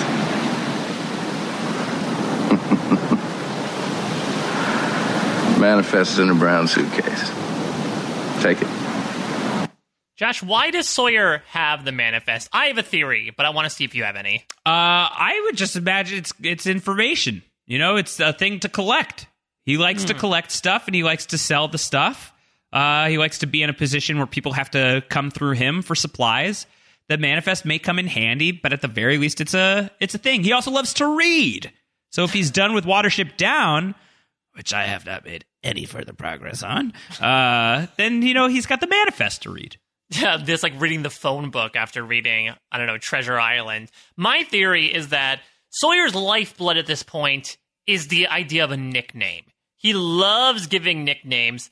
He needs source material. Ooh. I think Sawyer purposely took the manifest, and up late every night, he's scouring that manifest, being like, okay, Calvin Hodges, Calvin, Dalvin, Falvin. Come on, Sawyer, come up with something here. Gotta come up with some sort of nickname. What's up, Calvin and the Chipmunks? You know, something like that. I nailed it. Yeah. Oh, look at you, Calvin and Hobbes. Yeah, exactly. I think that he needs a way to be able to really dig into these people instead of just out of pure visual appearances. So I think the name is able to hit them where it hurts most. Speaking of which, I mean, Sawyer here compared to Sawyer in Confidence Man is like night and day. And I think what Hurley's hinting towards might be the reason why. Well, I think Sawyer's like feeling like, okay, maybe people like me a little bit more after I gave up the goods at the golf tournament. So if I just like hand this off to Hurley, like I'll keep rising the ranks potentially. Yeah, but Sawyer, do not give up those sunglasses because you might be the only person that can pull off those shades. Great look. Very Boogie Nights, I feel like. It's, you know, Rodney Sesto. Yeah, speaking of Rodney Sesto. Coming for him. I mean, Sawyer does ditch them eventually. I think I don't remember seeing these glasses on him for a long time. Well, he's gonna have another pair of glasses. Maybe he's sort of like pushing past his obvious vision issues to just go for style points, and he realizes that he can do away with one to keep the other. Yeah, maybe. And his glasses he finds later have transition lenses, so he doesn't need to swap from the sunglasses to the regs. Yeah, or he has ones that he can clip. Yeah, he can clip onto them, so he can wear sunglasses, then like keep them in his cargo pants pocket when he's inside. Mike, I just love Hurley and Sawyer together so much. This is a really fun dynamic because it's two forms of humor, but one is so dry and one is so well-meaning. Like, look no further than the exchange of like Hurley saying, dude, you could use the point, and Sawyer saying, well, you sure know how to butter up a man, Stay Puft, which is both sarcastic and also a bit jabbing, obviously, with yet another nickname that mocks Hurley's weight. And Hurley either sees completely past it or it doesn't faze him at all, sincerely responding, it's a gift. I love that. It's a gift. It's so good. So good. But I think Sawyer sees this Hurley guy is like somebody that I shouldn't be like an outright terrible person to. Yeah, and I will also say that if we're again comparing gifts, much like we did with Charlie, I think this is a much lighter gift to butter people up than to see dead people. Yeah, I think so as well. But I think for Sawyer, it makes a lot of sense to do this too, where. Do a solid for the one guy that everybody on the island can agree upon is an awesome guy. Like, you never know if that might come in handy down the line. Also, clearly, Hurley is going to be looking at the manifest, and as he's panicking about Ethan Rom, he's probably freaking out about James Ford. He's like, where's James Ford? So I was like, keep it down. That's my name. Jeez. Well, that's the other interesting thing. I guess maybe in another world, they could set up that, you know, somebody, had we not seen the whole story of Confidence Man, we could see that, like, oh, someone's name isn't on the manifest, and Sawyer could be a likely candidate. But, I mean, he isn't on there, but it seems like maybe because Ethan sort of gives away his own actions by, you know, kidnapping Claire and showing that he's guilty right there, right then. Otherwise, Sawyer could have been in for another interrogation due to his name technically not being on the manifest. All right, so that happens. Hurley gets the manifest from Sawyer. Charlie is hanging out with Claire.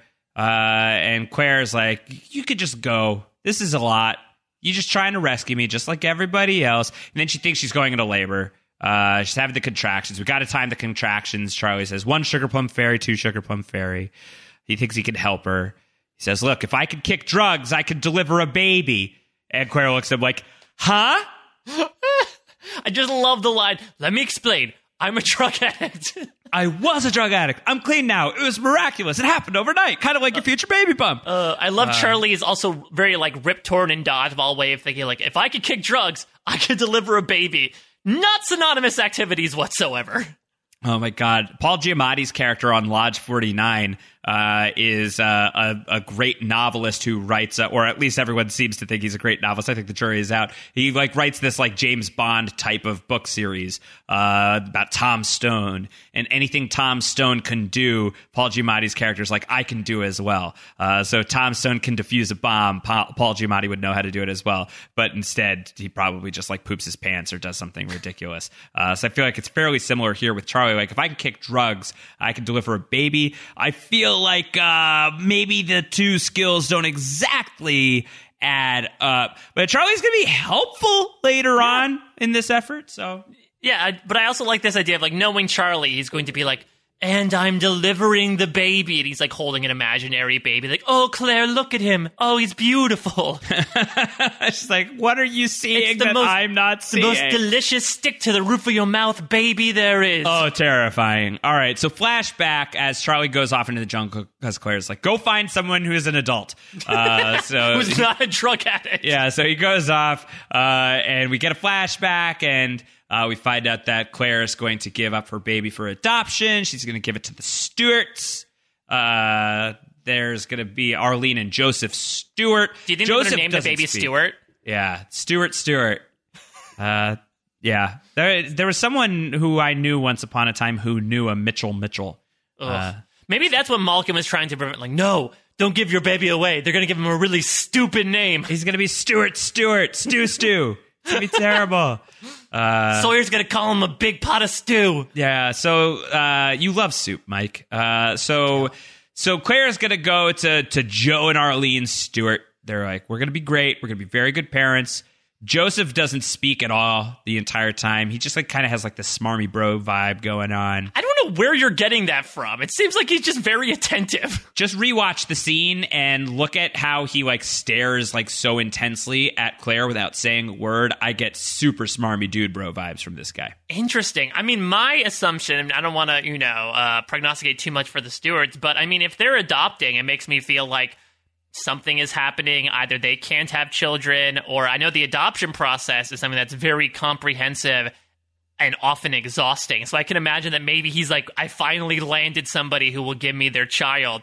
Let me not screw it up by opening your mouth, Joey. Let Arlene do the talking. Yeah, or the other read is much like Richard Alpert was sent to go recruit Juliet Burke. These are secret others, and they're trying to kidnap the baby. That'd be very interesting, because I mean, it makes sense on the island, right? Because of the big stigma involving women not being able to deliver children. But they're like, let's just find a baby and bring it to the island and see what happens. I'm highly paranoid. I'm on mole patrol at all times. Claire's going to see if they know Catch a Falling Star, the lullaby, iconic. Within Lost, for sure. I thought that maybe we would hear it for the first time here. I guess not. Mm-mm. I'm trying to remember where you hear Catch a Falling Star the first time. I'm pretty sure it's when we go to the staff is the first time that we hear it, because it's on the mobile. And then we'll obviously have Kate sing it. We'll have Claire sort of like maniacally sing it when we see her back in season 6. Oh, yeah. The sundown rendition of Catch a Falling Star is so good. That's like a moment where, like, season 6 gets a lot of crap, but that scene's really, really intense. Anyway, Arlene says, yeah, I know the song. I'll do it. And Claire says that her dad used to sing it to her. So source that back to Between drinks. Yeah, between whiskey-breathed flights, my jet-lagged dad. So she says, please sing it to the baby. Arlene says, of course I will. And Claire's like, all right, give me a pen. I'll sign. And the pen doesn't work. And then the next pen doesn't work. And she, if only Boone was here, maybe he... I was going to say, I have this image of Boone running in with 7 pens, being like, I got pens. Finally, my purpose. Yeah. And then she says, I can't do it. Gotta leave. And Arlene says, what? No, No! And I know. She really could have put up more of a fight. To be fair, though, this is genuinely heartbreaking. It's horrible. I know, I'm making light of it. It's terrible. It's awful. It's horrible.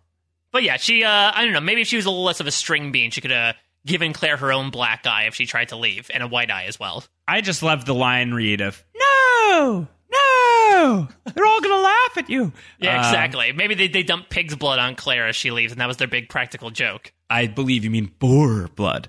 That means you'll be eating boar and banana forever. Forever. Claire goes to Malkin and says, all right, tell me what's up. What do you want me to do? Back on the island, Charlie running through the jungle looking for an adult. He finds Ethan Rom, the one person you don't want to find. Literally the guy. And there's some really, again, some more fun foreshadowing here with Ethan. I didn't mention it back during the Hurley scene, but Hurley says, you know, you think after a couple weeks on the island with the same people, we know each other. And Ethan just says, yeah, you'd think so. And then here, everything we see Ethan do this episode, whether it's gathering water, collecting fruit, or gathering firewood, are the most, like, quote-unquote, survivor-y things. And we don't really see the other characters really doing that, so it's clear they really wanted to set up, like, this is just your steak and potatoes island guy just collecting firewood. And, I mean, but the fact is he sticks out from so many other people in that he is doing that stuff. But... it's also purely coincidental. I don't know exactly how this next series of events look had Charlie happened to run into, I don't know, Sun and Jin instead of Ethan on the path. Yeah, it would have looked very different, I think. They wouldn't have gotten kidnapped, and Charlie would have been hanged from a tree. Like, I think things would have been very different. And Ethan would have been alive, ironically enough. Yeah, true. So Charlie runs into Ethan, go to the caves, go tell Jack, something's up with Claire, and Ethan's like, Claire! Oh, no, it's a problem. And Ethan's like, all right, hold on, go back to Claire. I'm going to go get my needles and kidnapping tools. I'll be right back. So Charlie comes back, says, Jack's coming. Jack will be here. And she's freaking out. And she's like, oh, gosh, I'm not supposed to be here. I was promised that things would be different. And we get a flashback. And in the flashback, Claire is once again with the psychic, and this time the psychic is whistling a different tune, and it's not Catch a Falling Star. He's gonna offer her money. It's Leaving on a Jet Plane. Yeah, Leaving on a Jet Plane. You got to go to L.A. There's a nice couple there. They want your baby. You're gonna get $12,000 for the deal. Much worse deal than the 40K she was supposed to get according to the series Bible. Yeah, and also getting like put up as well apparently in lodging in Australia, and she wouldn't even need to have to take the ridiculous flight where she'd be peeing every 5 minutes. Yeah, Claire was better off when she was on the baby black market, when she was just like really like looking to sell the thing. But the original vision of Lost did not hold. $12,000 is the number. $6,000 now. $6,000 upon landing. Malkin insists they're not strangers, Claire. They're good people. And back on the island, Claire's like, I don't get it. Like the psychic was so emphatic about the fact that this all had to happen, and we crashed on the island, and this is not what was supposed to happen. And this is when we have the moment of realization. Let's hear the final sound of the episode. Well, I can't go tomorrow. I have to get my... It has to be this flight. It can't be any other. They're already scheduled to meet you when you arrive. Flight 815. Flight 815.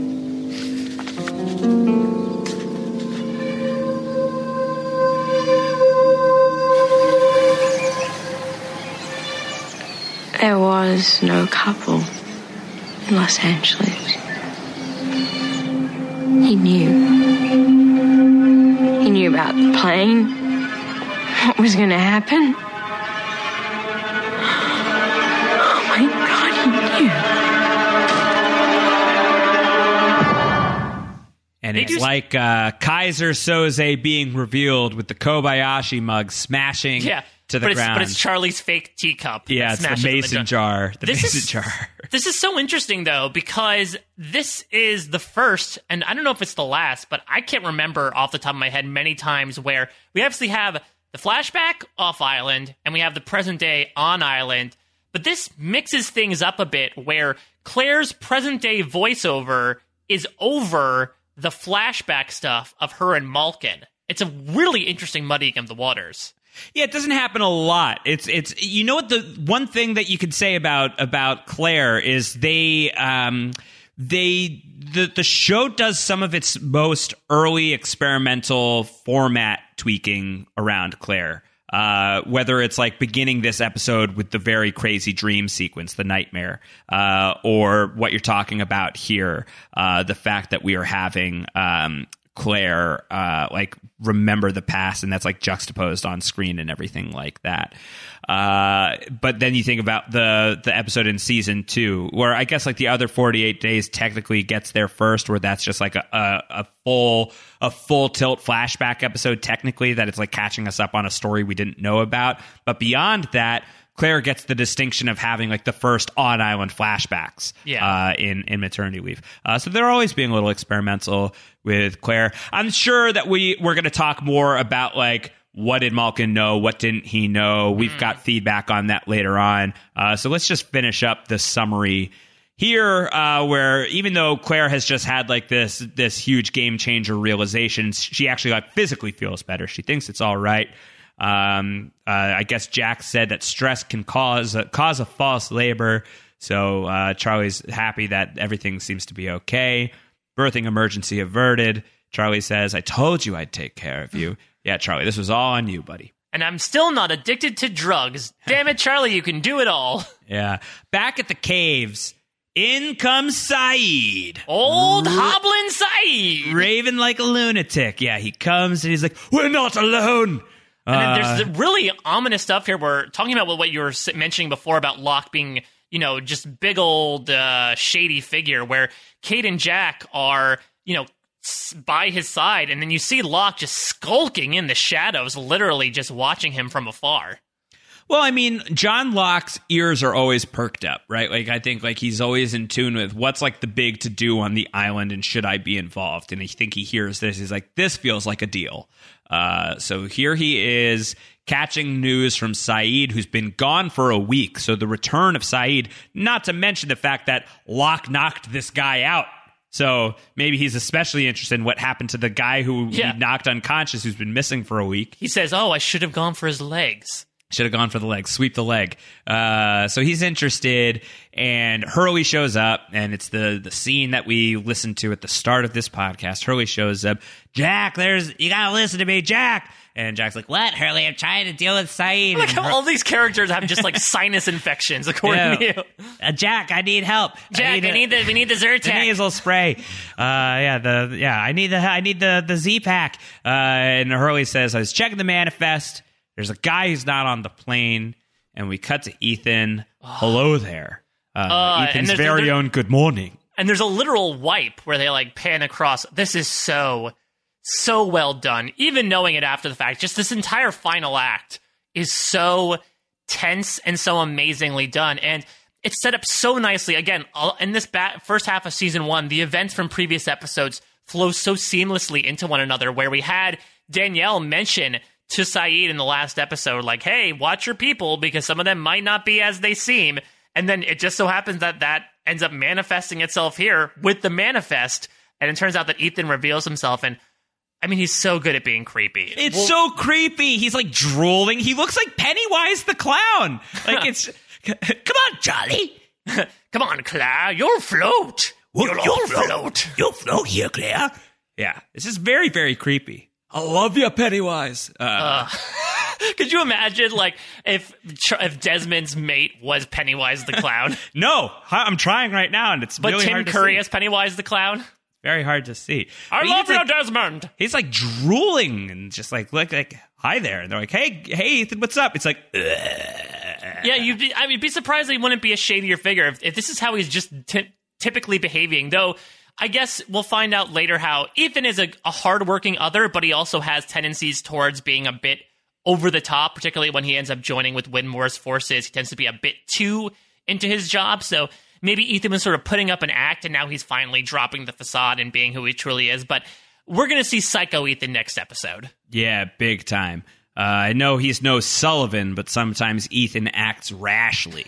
And this is one of those instances, as the episode ends with him in front of Charlie and Claire, and that is raised by another. And I do remember watching this the first time being like, yo. And this was like back in like the when Lost was starting to like gain steam, and I at this point in like getting into Lost, my roommates and I in college, we were now like starting to read about it wherever we could and like getting on message boards a little bit. And my memories of those days are foggier than I'd like, but I really do remember there being like a lot of buzz about the idea that like a character was going to be revealed to have not been on the plane.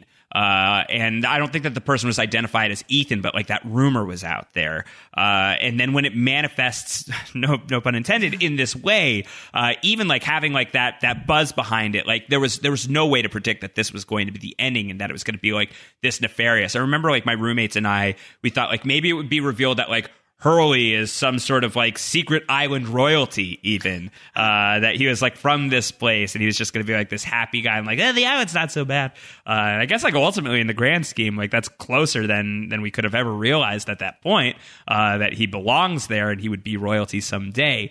But those are just some of my memories of watching this. I know for a lot of people, the Raised by Another ending was a very, very impactful ending. And if you like weren't already hooked in on Lost at this point, this really roped you in pretty good. Yeah, this is burned in my retinas as just being so. Because remember, again, I was somebody who did not want to check out network drama primarily because it was so scaring and unnervy for me. So for me to check it out, be like, oh, all right, I guess I'm committed to the show, but it's making me feel really weird things that I don't want to feel, and that's why I haven't checked anything out beforehand.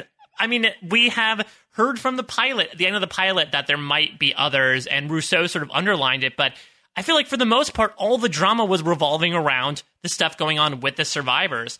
This is really a transitional moment where it's now less about, hey, they just need to survive on the island. It's they need to survive on the island and they need to survive other people on the island as well. And the fact that they presented now this external force. Again, we got the monster, but to have a humanized form of that enemy is so frightening. And I know that, you know, the teeth's going to get removed a bit, much like Charlie's dream down the line once we go to, you know, Dharmaville and once we get to meet the others. But, I mean, for this first season, the others were terrifying.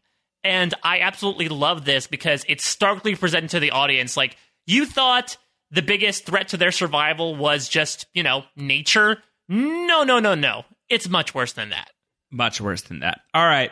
Before we get into the 15-16 others section, let's thank our sponsors for this episode of Down the Hatch. Once again, our friends over at BetDSI.com. Mike, the Island Open Golf Tournament is over, but football season is just getting started. Woo! And here on Post Show Recaps, we're aiming to help you add some excitement to the game by making BetDSI.com your betting partner. BetDSI has a live betting platform where you can watch all the events and even bet on all the games until the final whistle. New members get a 100% bonus match using promo code RECAP101. That's double your money to start winning today. Bloom, let me tell you a little bit more about BetDSI, if you don't mind. BetDSI has been paying winners for 20 years. It's top-rated on betting review sites. It's got a very user-friendly interface and mobile site, a user-mister-friendly interface, even, to shout out one of Ethan's buddies,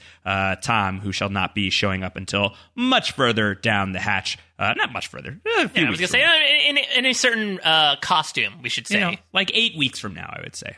Maybe more. I think probably at this point it's like 12 weeks from now. Anyway, early 2020. Early 2020. BetDSI, it comes with the fastest payouts in the industry. You simply play, win, and get paid. Get those points, Sawyer style. Sawyer's after points this week, and BetDSI wants you getting paid as well. BetDSI offers betting options for everything. The NFL, NBA, NHL, boxing, all other major sports, even politics, even reality TV, even esports, virtually everything. On the island, you could probably even bet, Mike, who is Ethan going to hurt first, Charlie or Claire? 2-1 odds on Charlie, I would say. I think that's a pretty good bet. You can use live betting at BetDSI to bet on games from start to finish, every play, every minute until the end. New members get 100% bonus match using promo code RECAP101. That's double your money to start winning today. So once again, go to BetDSI.com, use that promo code RECAP101, get this limited time 100% bonus offer to make some extra cash. It's only a game until you bet it at BetDSI. BetDSI. All right, Mike, 15-16 others section. Are you ready to dig into some feedback? Always ready. All right, well, let's start dig in like Claire's fingernails. I know, a quarter inch deep. Let's revisit Solitary to start, pick up some, we're cleaning up the feedback from last week. Other number one, talking about the sickness. Which, getting down with the sickness. Getting down with the sickness. Eric Divestein wrote in and said, was Rousseau crazy, or were her teammates actually sick when she killed them? When we see her kill Robert in Season 5, it seems like she's delusional, but then in Season 6, Saeed is taken by this same sort of mind-controlling disease that Rousseau was afraid of. Does she really know what she's talking about? Jordan from Wisconsin adds, the sickness plot point is introduced in Solitary. I hope you'll refresh us on that whole story. I know there are vaccines that the Dharma people take. I can't remember where all of this goes. Well, Jordan, I think it goes in a direction that maybe the Lost Writers did not quite understand until later on, because a lot of it doesn't fully add up. I think the Dharma vaccine stuff doesn't really fully add up. No, and I think there's also like I know Inman does the vaccines with Desmond, and like they also wear the hazmat suits, but I'm pretty sure the hazmat suit they say is supposed to be from the Purge in case any more gas from the Orchid leaks out, so maybe it's Tempest, from that as well. Or the Tempest, yes. So to answer, I guess, Jordan's question, basically what we see of the quote-unquote sickness is when Jin spend some time temporarily with Rusey and the Blowfish. He sees, one of them get dragged down into the smoke monster's lair, and then he flashes again, and he sees Robert and Danielle sort of, much like in Solitary, pointing rifles at one another, and we'll see the moment where he tries to fire on her, and the firing pin was taken out, and she kills him. So, to answer Eric's question, I still believe her, because he did try to kill her in that moment, though maybe he felt it was out of self-defense because she was acting irrationally. But from what we see in Season 6, basically where the smoke monster hangs out in this temple, it leads people down there and sort of infects it to become feral and almost inhuman from a behavioral perspective and almost slaves to the smoke monster. And that's what the French crew became, and that's what Claire becomes later on. And that's what happens to Saeed until it doesn't. The whole thing's kind of confusing. Not one of the strongest points of Lost. Maybe we'll be able to find ways to heal some of the aspects of the sickness moving forward. Other number two, Trevor Roberts had written in, and just with a great shout out to the great Rusey of the Blowfish, to Mira Furlan. Trevor wrote in and said, watching Mira Furlan's introductory episode on Lost and the work she's doing as an actor, navigating an emotional landscape that ranges from torturer to victim to seductress to batshit crazy jungle woman all in the same scene. It's a true joy to behold. She is mesmerizing. High praise from a great actor in his own right, Trevor Roberts, towards Mira Furlan. I already miss Rousseau. I wish that she was in this episode. I wish that she was in every episode. Well, we'll see her soon enough when she's going to ask them to come to the Black Rock with her. I miss her so much. Yes, I miss the whisper shouting. I'm so sorry. All right. Other number three, let's get into some production stuff. There's not a ton of production stuff for Raised by Another. There's a lot of feedback to get into this week. So instead, we're really drawing those from the series Bible while we still can. There's those stories of the week that we're calling in, unused stories from the series Bible that Ben Martell, the great Ben behind the curtain, has been wrangling together. This is apparently, Mike, an unused story that could have been on an episode of Lost. This is from the Bible. After Shannon has a snit with Sawyer, I didn't even know that was a thing. That's like a Claire use of phrase. The object of her affection, despite her adamant denial of said fact. What? I guess in this version of Lost, Shannon and Sawyer have got a thing going on. Oh, God. She wanders deep into the jungle and stumbles upon two strange young men! There we go. Now we're using the caps correctly, not just for the word mysteries. Who may or may not have been survivors of the crash, as they're unwilling to let her go back. It becomes clear it's the latter. Back at the camp, Sawyer and Boone must resolve their differences in order to form an unlikely rescue team in order to get her back. Wow, that could have been the introduction of the others. Could have been the introduction of Sawyer and Shannon going to Bone Town, and Sawyer and Boone having to team up to save Shannon. What a crisis that was averted there. And I think, I mean, Jack would probably feel a little shamed, right, that he wouldn't be the one on the finding expedition. But I guess we would have two Ethans, I suppose, if it's a pair of people who weren't on the crash site. Yeah, Ethan and Eason. Yes, the twins, like from The Shining. They'll hold hands. Come play with us, Shannon. Yeah, forever and ever and ever. Man, I'm so glad that it worked out the way that it worked out instead of that. Yeah, though I feel like Sawyer would, I don't know, Sawyer's shooting, I don't know, do you think Sawyer or Boone would shoot Ethan and Eason rather than Charlie? Yeah, I think eventually, right? I mean, at this point, Sawyer's already shot a guy, so, you know. Well, I don't know, but I actually think it could actually be a very similar thing where, you know, you would think, and much like in the episode we'll talk about next week, that Jack would be the one to take the shot and ends up being Charlie. I could see Boone shooting, and I feel like that would be very meaningful because of obviously his relationship with Shannon, though we'll see down the line if that was bearing fruit as early on as the series Bible. All right, other number 4, we're getting into Raised by Another proper feedback, and speaking of Raised by Another, this is from John Krause, who was very sad to miss out on the podcast last week. John sidebarred with me, wants to make sure he's getting in feedback every week. John, get it in before Monday nights. That's how you get in. Before you watch your Dancing with the Stars. Put in a Google reminder if you use such things. John writes in, says, I'm sure most people know this, but the title, like many of Lost's episode titles, is a pun. The psychic warns Claire of the dangers of having her baby raised by another person.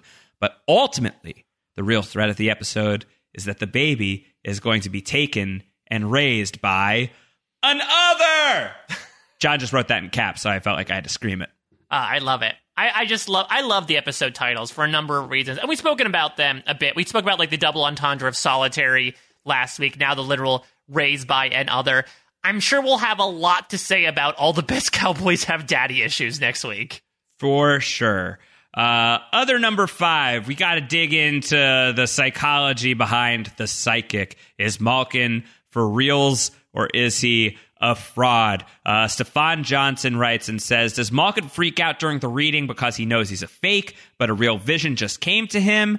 Dallin Servo writes in, we apparently find out in question mark that Malkin is a fraud, so what's exactly happening here? Ben Martell notes that apparently cut from the episode, there was a scene where Malkin was going to cry after giving Claire her plane tickets, transposed against Claire's realization that he'd known all along, which implies that Malkin knew the plane would crash.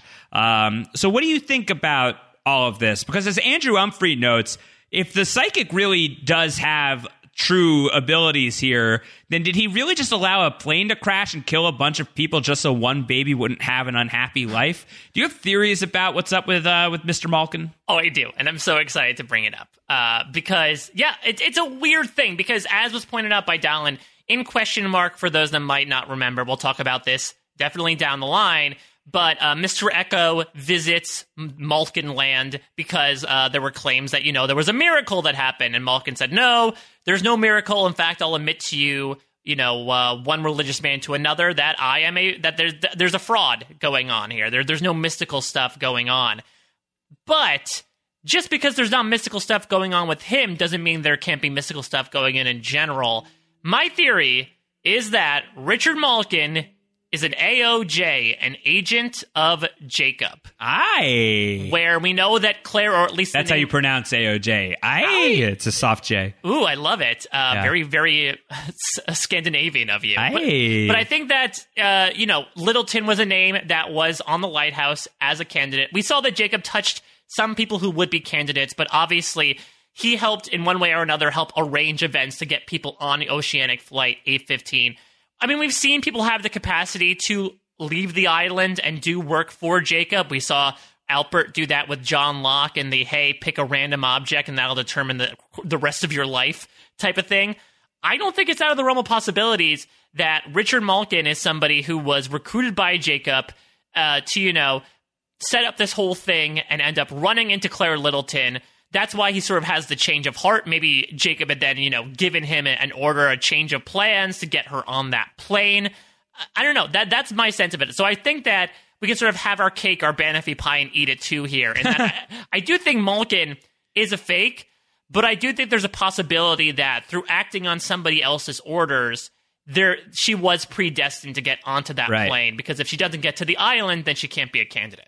Yeah, I think that makes sense to me. And that was something that LaRue Botha, the great LaRue Botha, had written in also and asked, is the psychic part of the Man in Black's or Jacob's cronies in the real world? That could fit with your theory here that maybe he's working for Jacob.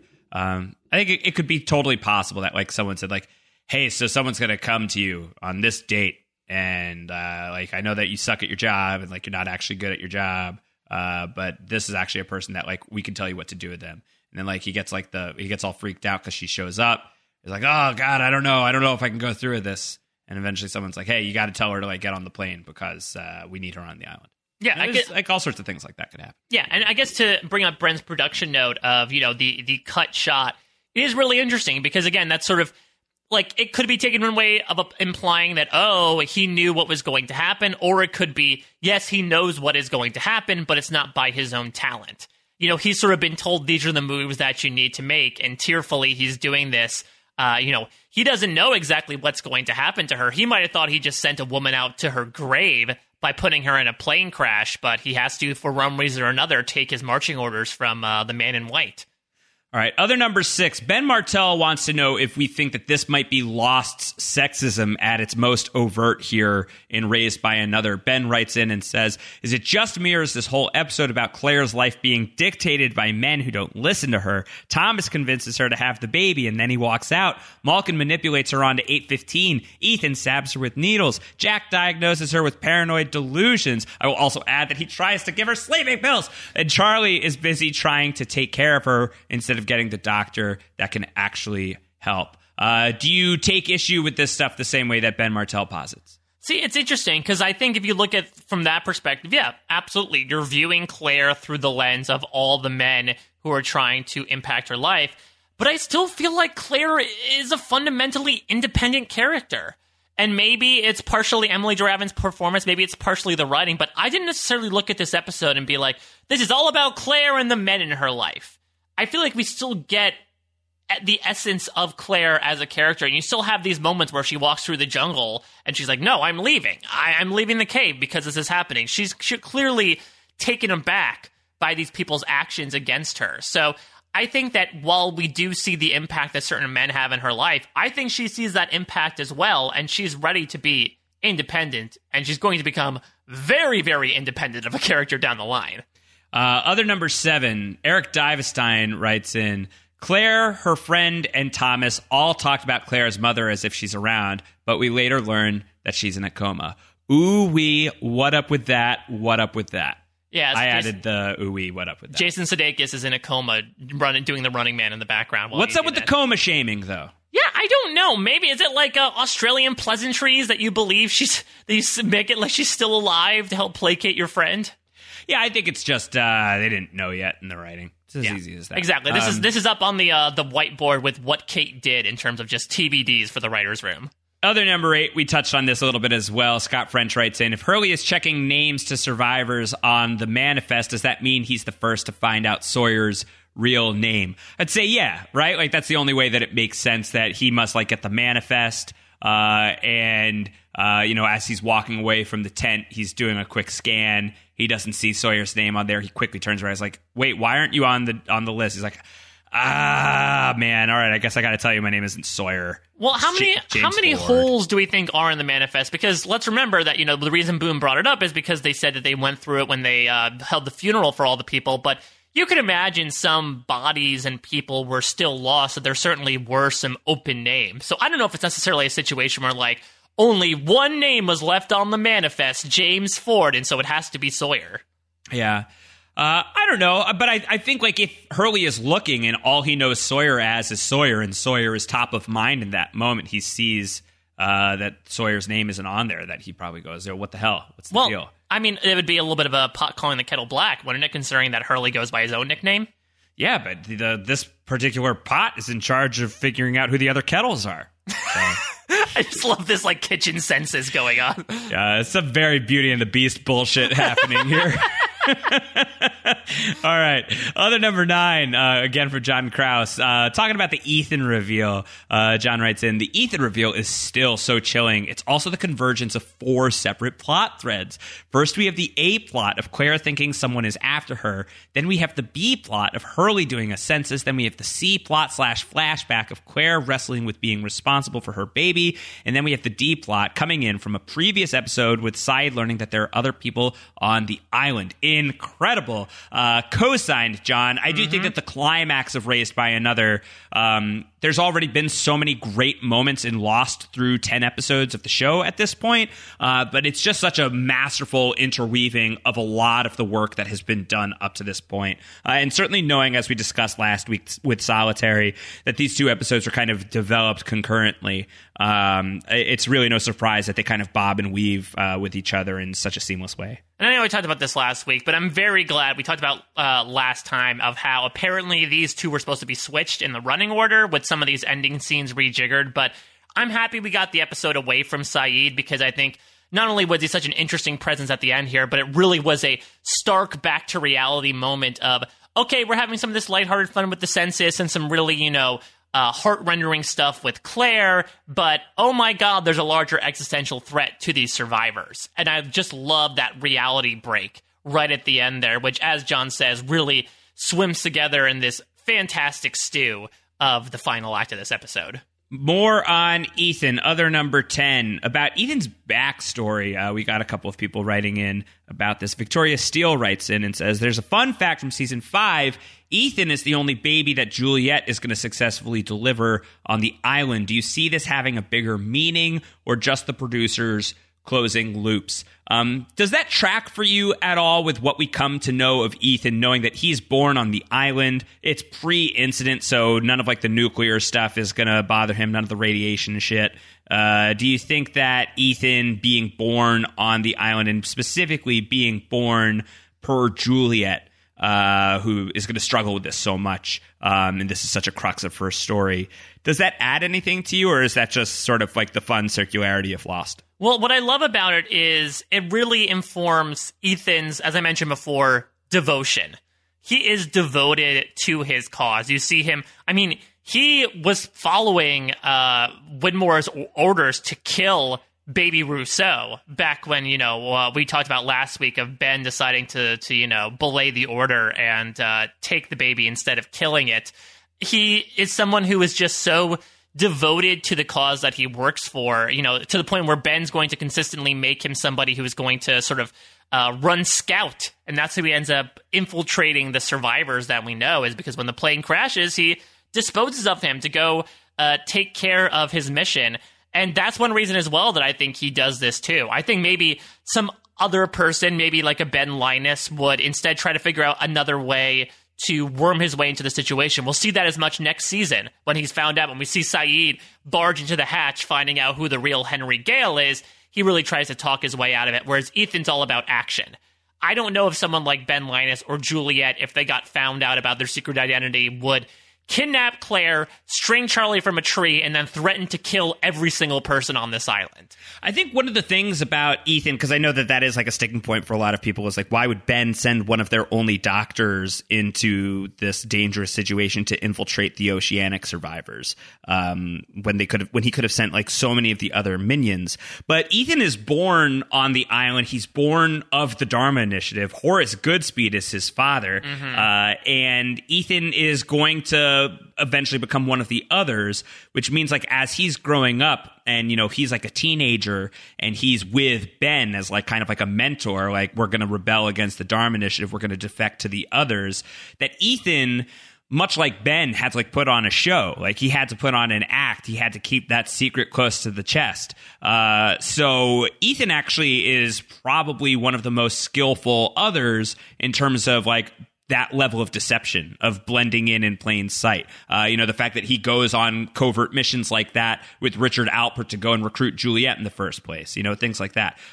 So it never really bothered me too much that Ethan is the person who gets sent to infiltrate the oceanic survivors, even though he's one of the others' only doctor, because I think that, this skill of his that he could actually blend in and infiltrate is maybe unmatched by others in the group as well. Yeah, and I think the fact that, again, he's like, hey, Dharma number one, to the point where he'll probably kill for Dharma, I think makes him a very loyal soldier, whereas, you know, maybe if you have some other people, quite literally other people that are not as entirely devoted to the cause, you don't want to send them to infiltrate this group and check things out, especially...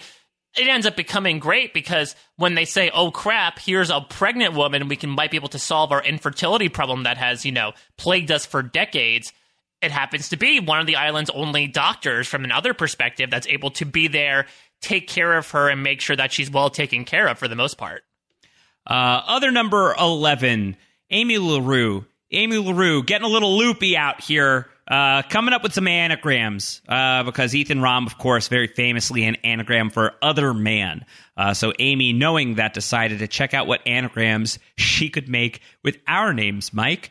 I guess Josh Wigler apparently is an anagram of Howler's Jig. Oh, that makes sense, given your ability to laugh and also your lovely dance abilities as well. Yes, and my jiggling body. Apparently, Mike Bloom does not net out anything too great in terms of anagrams, but a Mike Bloom type turns into Ample Booty Mike.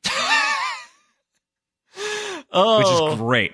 Wow. Great. I think I might have to change my Twitter handle to that at some point. Ample Booty Mike. Wiggler's Wombats. It's an anagram for a Wigwam's Lobster. I didn't know that the sock company made lobsters. It sounds terrible. Listen, in this day and age, you can make anything. You got to merchandise. Also nets out as a witless worm bag. I was called that in high school. It was tough. And grabs swim towel, which is what I have to do in my recurring nightmare where I am suddenly naked in front of an entire swimming pool full of people. Well, Josh, just stand in the sand next to the swimming pool. You can just sink until nobody remembers you anymore.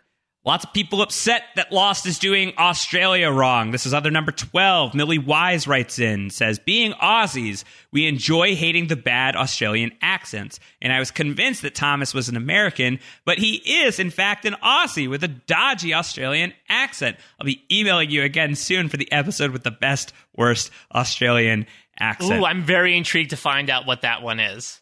Having listened to, you know, I try not to listen too much to it because I don't want it to inform my takes here on this podcast, but I have listened to enough of The Storm that I have a good sense of what's probably in, like, the culture right now. The Storm being several episodes ahead of us. We're looking at Outlaws? I don't want to spoil anything for you. We'll get there. I'll know it when we get there. Fitzy writes in and says, Claire says she makes $5 an hour, even in 2007. That's really bad for a minimum wage, and that's in Australia, where the minimum wage is much higher. Current minimum wage in Australia is $18.95 an hour. Well, listen, the fish and fry is not great with its work procedures. Claire really should unionize. She really should. Other number 13, let's get some scream rankings going on. Stefan Johnson wants to know who's the best screamer on the show between Emily DeRavin, Yunjin Kim, or Maggie Grace. Ooh. Hard to say. They're all fantastic. Yeah, Maggie Grace's scream in the pilot is... iconic. ...is so good. Yunjin Kim, as much as Sun is known for a badass, she still does scream sometimes, especially when that poor freighter ends up blowing up. And that's a remarkable scene. Yeah, that's incredible. Yeah, that's where the helicopter's coming from, Desmond. Emily DeRavin, though, I mean, she puts in, like, the work, and she really does, like, the terrified screams. Like, I feel like Maggie Grace is doing the traumatized screams, and Yunjin Kim is doing, like, the grieving screams, but I think Emily DeRavin has it locked down in terms of terror. The horror screams, for sure. Other number 14, counting time. Jordan from Wisconsin asks, how do you guys count seconds? I go 1 Mississippi, 2 Mississippi, 3 Mississippi, but I really enjoyed Charlie's 1 Sugar Plum Fairy. Oh, there we go. There's a tongue twister. Tongue twister. Can you get some comments from the international listeners to let us know how they count seconds? Well, you've heard the request, people. How do you count your seconds? I tend to do the 1 Mississippi, personally. I'm very boring. I go for the 1 1,000, 2 1,000. Oh, I do that as well. I would like to make a concerted effort to switch to 1 Sugar Plum Fairy, 2 Sugar Plum Fairy. Yeah. Or maybe there's some sort of other, like, Lost-related four-syllable phrase that we can put there instead and try to instill into the universe. Oh, my God. Well, 4 is a lucky number, of course, or an unlucky number, as it were. One Saeed Jarrah, two Saeed Jarrah, three Saeed Jarrah, four Saeed Jarrah. One Forrest Whitaker, two Forrest Whitaker. Yeah, that's good. Yeah, let's count them by Forrest Whitakers. Okay. Other number 15, a roundup. Dallin Servo updating the dude count. There's 4 dudes in this episode. The total is now 32 times that Hurley has said dude through 10 episodes of Lost. That's like a 3.2 DPE, dudes per episode. Dudes per episode. Sierra writes in, Mike wants to know if you think Claire's bucket hat is a noticeable hat. I guess as the foremost expert apparently on noticeable hats, I would say so, even though we did away with it here. I guess it's a downside of her not being at the beach is because we say goodbye to that cute bucket hat. Are there noticeable hats in Lost? I've been really trying to think of, you know, the major ones we see in this in the series. Yeah. I don't know. I don't know if I... I mean, like, Mr. Friendly basically has the same hat when he shows up later on this season. Yeah, but we don't see, like, Ben Linus in a baseball cap, you know? Not really. It doesn't come to mind very readily, at least. I remember him having, like, an ascot at one point. It's weird. So we'll have to see. It might have to go from noticeable hats to, like, noticeable accessories, to your point. Yes. Yeah, we'll see. Also worth shouting out, of course, Jim Fells, once again, has another soundtrack analysis video for the themes of Claire and what's introduced and raised by another. We will link to that in our show notes for sure. Yes. He touches upon 2 Claire themes that are introduced, which is really interesting. One is the main Claire theme, which is more of a lullaby that plays malevolently with Claire in season 6. And there's one that's about her relationship with Charlie that brings up a lot of elements from Through the Looking Glass and Greatest Hits that I was not ready to watch. Are you ever really ready to watch it? Let's get into 23 points. And in fact, we have some feedback on the 23 points. Our final other bleeds into the 23 points. A couple of different things about it. David Healy had written in and said, Josh is setting a dangerous precedent with giving LVP points to everyone who dies. If Charlie gets an LVP point for his death, I think we all riot. Dave, start investing in riot gear. You know, Charlie dies, and so he's got to get an LVP point. I think we're going to take exception. We have yet to see a major character die. Are we? Yeah.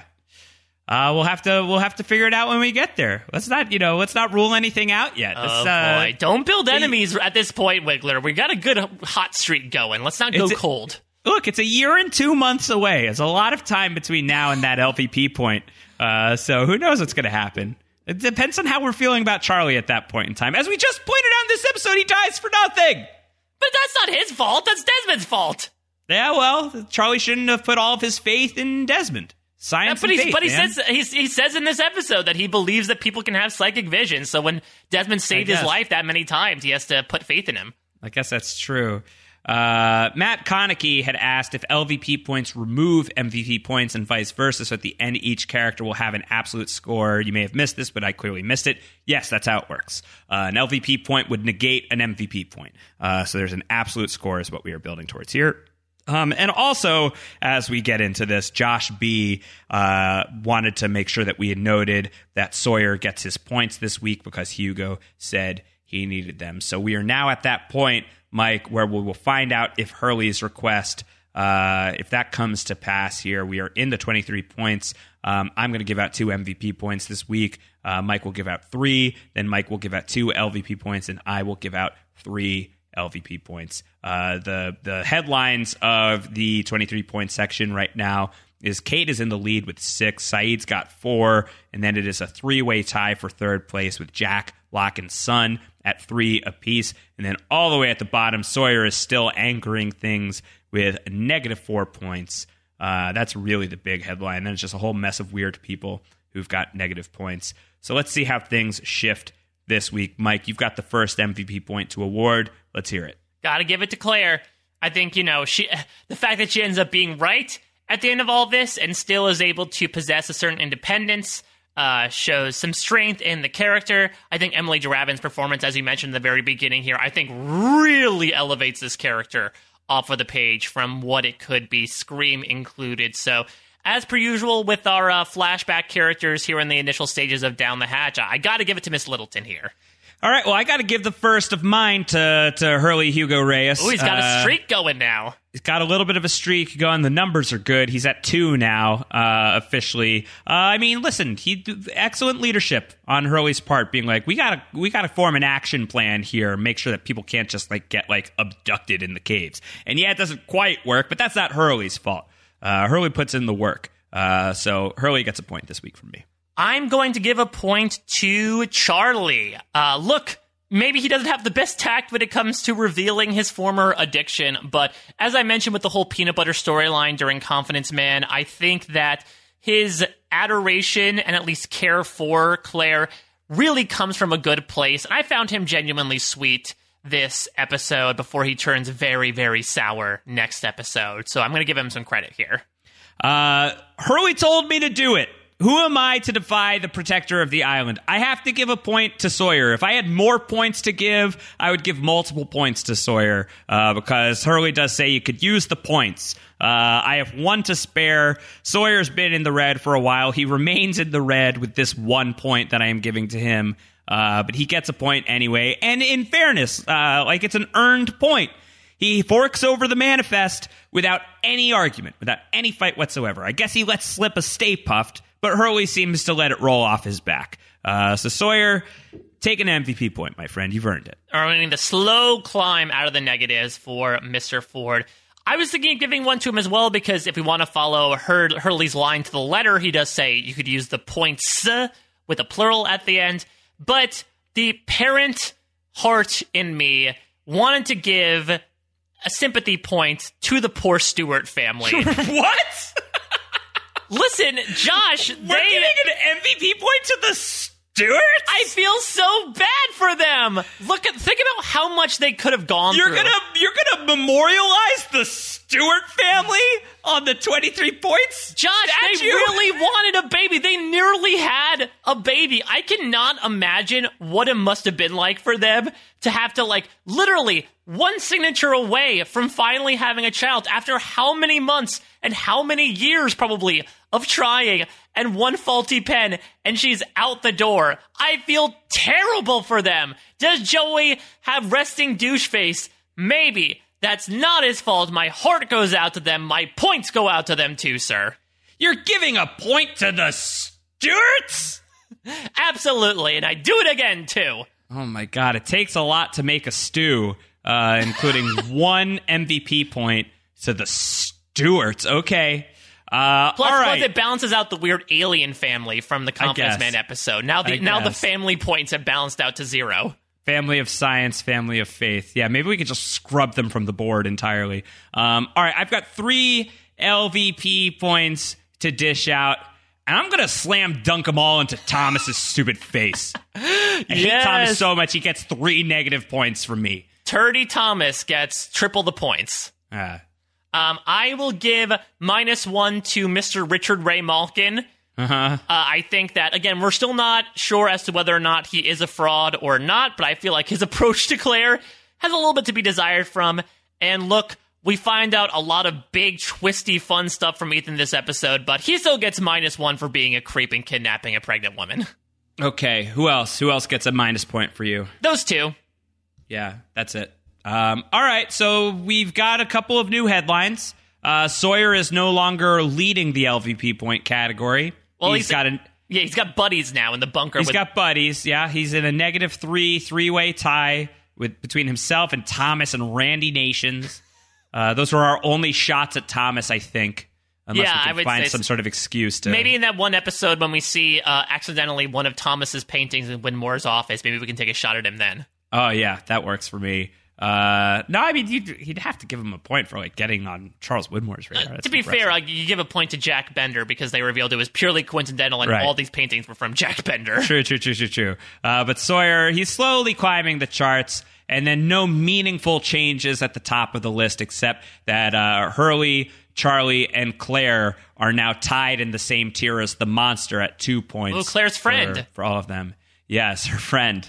So two peas in a pod. All right, let's get into 4.2 stars, our episode rankings, and to reset how that works, I give a score on a scale from 0 to 4.2 for the episode. Mike does the same. You, dear listener, we are asking you to write in with your scores for each and every episode of Lost on a scale of 0 to 4.2. We will average the audience score, and then we average that audience score with my score, Mike's score, for the grand total down the hatch official rating for each episode. And this is how we are doing our official down the hatch episode ranking. Season 1 is a flexible document until Season 1 is finished. So here we go. I'm going to go ahead and give this episode a 3.6. I think it is of a similar quality level as Confidence Man and House of the Rising Sun. I think maybe it's a little bit better than both, personally, because it does have that major creep factor at the end of the episode. But I already wrote 3.6, and I don't want to screw with the math as we're recording the podcast, so I'm not going to push it through to a 3.7. I reserve the right to maybe change that between now and next week.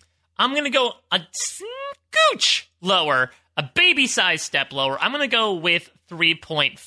I like this episode slightly less than both House of the Rising Sun and Confidence Man. I think that there is, all three have a lot of meaty stuff going on with both the A-plot and the B-plot, but I feel like for me with the character stuff, I don't know. I know that we spoke about, me viewing Claire from a new light, being a new parent, but there's still just something about the Jin and Sun stuff from House of the Rising Sun and the Sawyer stuff from Confidence Man that just grabs me more in the moment than the Claire stuff. I certainly sympathize with her on a lot of stuff, and I really like this as a character introduction, and the ending is supreme, and that's why I would put this episode, this high, but it's slightly lower for me, just a 3.5.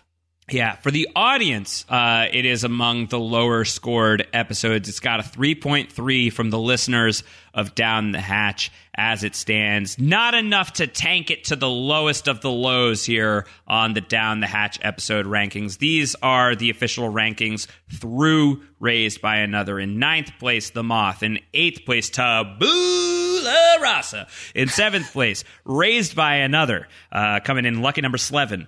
6, Confidence Man. 5, House of the Rising Sun. 4, Solitary. 3, White Rabbit. 2, Pilot. And 1, Walkabout, still leading the pack. And it's a really tight race between the Pilot and Walkabout. 4.16 for Walkabout. 4.15 for the Pilot.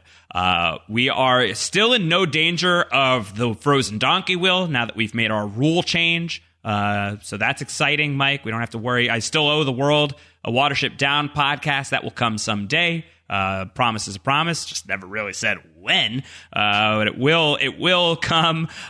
We will make sure that happens at some point in the not terribly distant future. I will also say that we unlocked the ability to have a Lindelof, a Lost song parody Woo! Competition. And Mike, I have some close to exciting news on that front. The report from the Ben behind the curtain is we're close.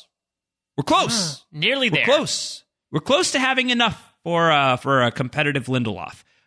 So if you're on the fence about wanting, if you're on the Sonic fence, close your ears. Put those earplugs in or take them out so that we can hear your Lindelofs. We want you to submit your ridiculous Lost song parodies. You can do that down the hatch at postshowrecaps.com. If it's a Google Drive or a Dropbox link, we're going to be able to access it. So make sure you send it in however you need to send it in to us. We want that to happen. And when we have enough Lindelofs, we'll just drop it on you. It'll just be a big surprise, and everyone will be as confused as everybody else, and it'll be a delight. Yeah, we'll drop it like a flashlight on a hatch. All right, Mike, that's happening next week. The next podcast, All the Best Cowboys Have Daddy Issues. We're getting to our second instance of a character with another flashback, Jack Shepard getting his second flashback of the whole show. Very exciting episode. It's a race to find Charlie and Claire. I can imagine Rowan Atkinson being like, "Ooh, you're cutting closer," and then he falls asleep. Close. And then you end up on a Smash Mouth concert for some reason. Oh man, yeah. I think he said all-star at one point in this podcast. So we're gonna get into it next week. That podcast is gonna drop in your feed October 25th. Get your feedback in by October 22nd, the morning of, at the very latest. Ideally, October 21st in the evening. That is your best shot at making it into the podcast. Send that feedback our way down the hatch at postshowrecaps.com is our email address. You can also tweet at us. I'm at Round Howard. Mike is at a Mike Bloom type. Also, or Able also, Booty Mike, if you want to remember it that way. Also known as Able Booty Mike. If that sounds better to you, or at Sleep Screamer, apparently, if you want that, yes, as well. Oh, that works too. That works too. Make sure you're tagging at Post Show Recaps as well. Subscribe. Your ratings and reviews so greatly appreciated. And again, lovely to talk to whoever it was we talked to at the live know-it-alls about Down the Hatch. I'm sure we had a lovely conversation. We're just guessing because, again, we're recording this before it happened. But we're hopeful that we met some people who've been listening to the podcast by the time you are hearing this. It's always so much fun to meet the people who are listening to this insane stuff that we're just like barking into microphones every week. You know, it really is like the creation process of a podcast like this can drive you stark raving mad. Yeah. And it's always very fun and validating when you realize you're not the only insane person who's enjoying these shenanigans. So thank you so much to anybody who is who's reaching out to us. It's really, really fun to share this with everybody. Yeah, thank you for checking out our baby. Yeah, our squirrel baby of a podcast. Plenty of stuff going on Post Show Recaps. The aforementioned Mr. Robot podcast happening here. The Walking Dead podcast that is happening with Jessica Leese and I. Succession just wrapped up with Emily Fox and I. We are going to have to think about how we are going to be what we're going to be podcasting about here in the future. We've had a really fun run since Big Little Lies over the summer through Succession. We don't have any imminent plans for what we're going to do next, but we're talking about some ideas. If you've got ideas, if you enjoy listening to Emily Fox on these podcasts, let me know. Open to ideas. Of course, Watchmen podcasting coming your way on Series Regular and on The Hollywood Reporter. We got we got some confirmation that, I mean, one person said that we could talk about Watchmen next time. So yeah, I think at the very least, if we've got time for it, maybe we can do a little something at the end of All the Best Cowboys. But it's a lot of work that we got to talk about next week on the Lost podcast. So we'll see where that goes. But if you're itching for Watchmen takes, Antonio Mazzaro is going to be joining me over at Series Regular on The Hollywood Reporter. That's a whole separate podcast that you got to subscribe to. So seek out Series Regular on The Hollywood Reporter. I think we're going to have a really, really good series of podcasts for a really amazing Damon Lindelof show. Mike, what else is going on in your neck of the woods? Lots of Survivor stuff, covering Exit Press for Parade.com, doing the RHAP B&B every week. Actually, just talked with the aforementioned Laru Bota, one of the producers behind the great Survivor South Africa franchise, not only a Survivor superfan, but a Lost superfan. He's been a big listener of this podcast, and he had such kind words about, as Josh says, the barking we've been doing for 3 hours at a time every week. So, Laru, thank you for listening. It's a really great conversation about what goes on behind the scenes of Survivor, at least from his perspective. Very fascinating, but I'm very excited for next week. As you said, it's probably going to be the most high-octane episode of Lost yet. We do get some character stuff, and that we really see the adult Jack-Christian schism that goes on when they're working side by side. But on the island, it's all about running and breathing, or lack thereof in Charlie's case. And it ends with a bang, quite literally, or a clang, I should say. Yes, for a podcast called Down the Hatch, we are about to meet the hatch in our very next episode of the podcast. Until then, everybody, take care. Goodbye. 4, 8, 15, 16, 23, 42, 4, 8, 15, 16, 20.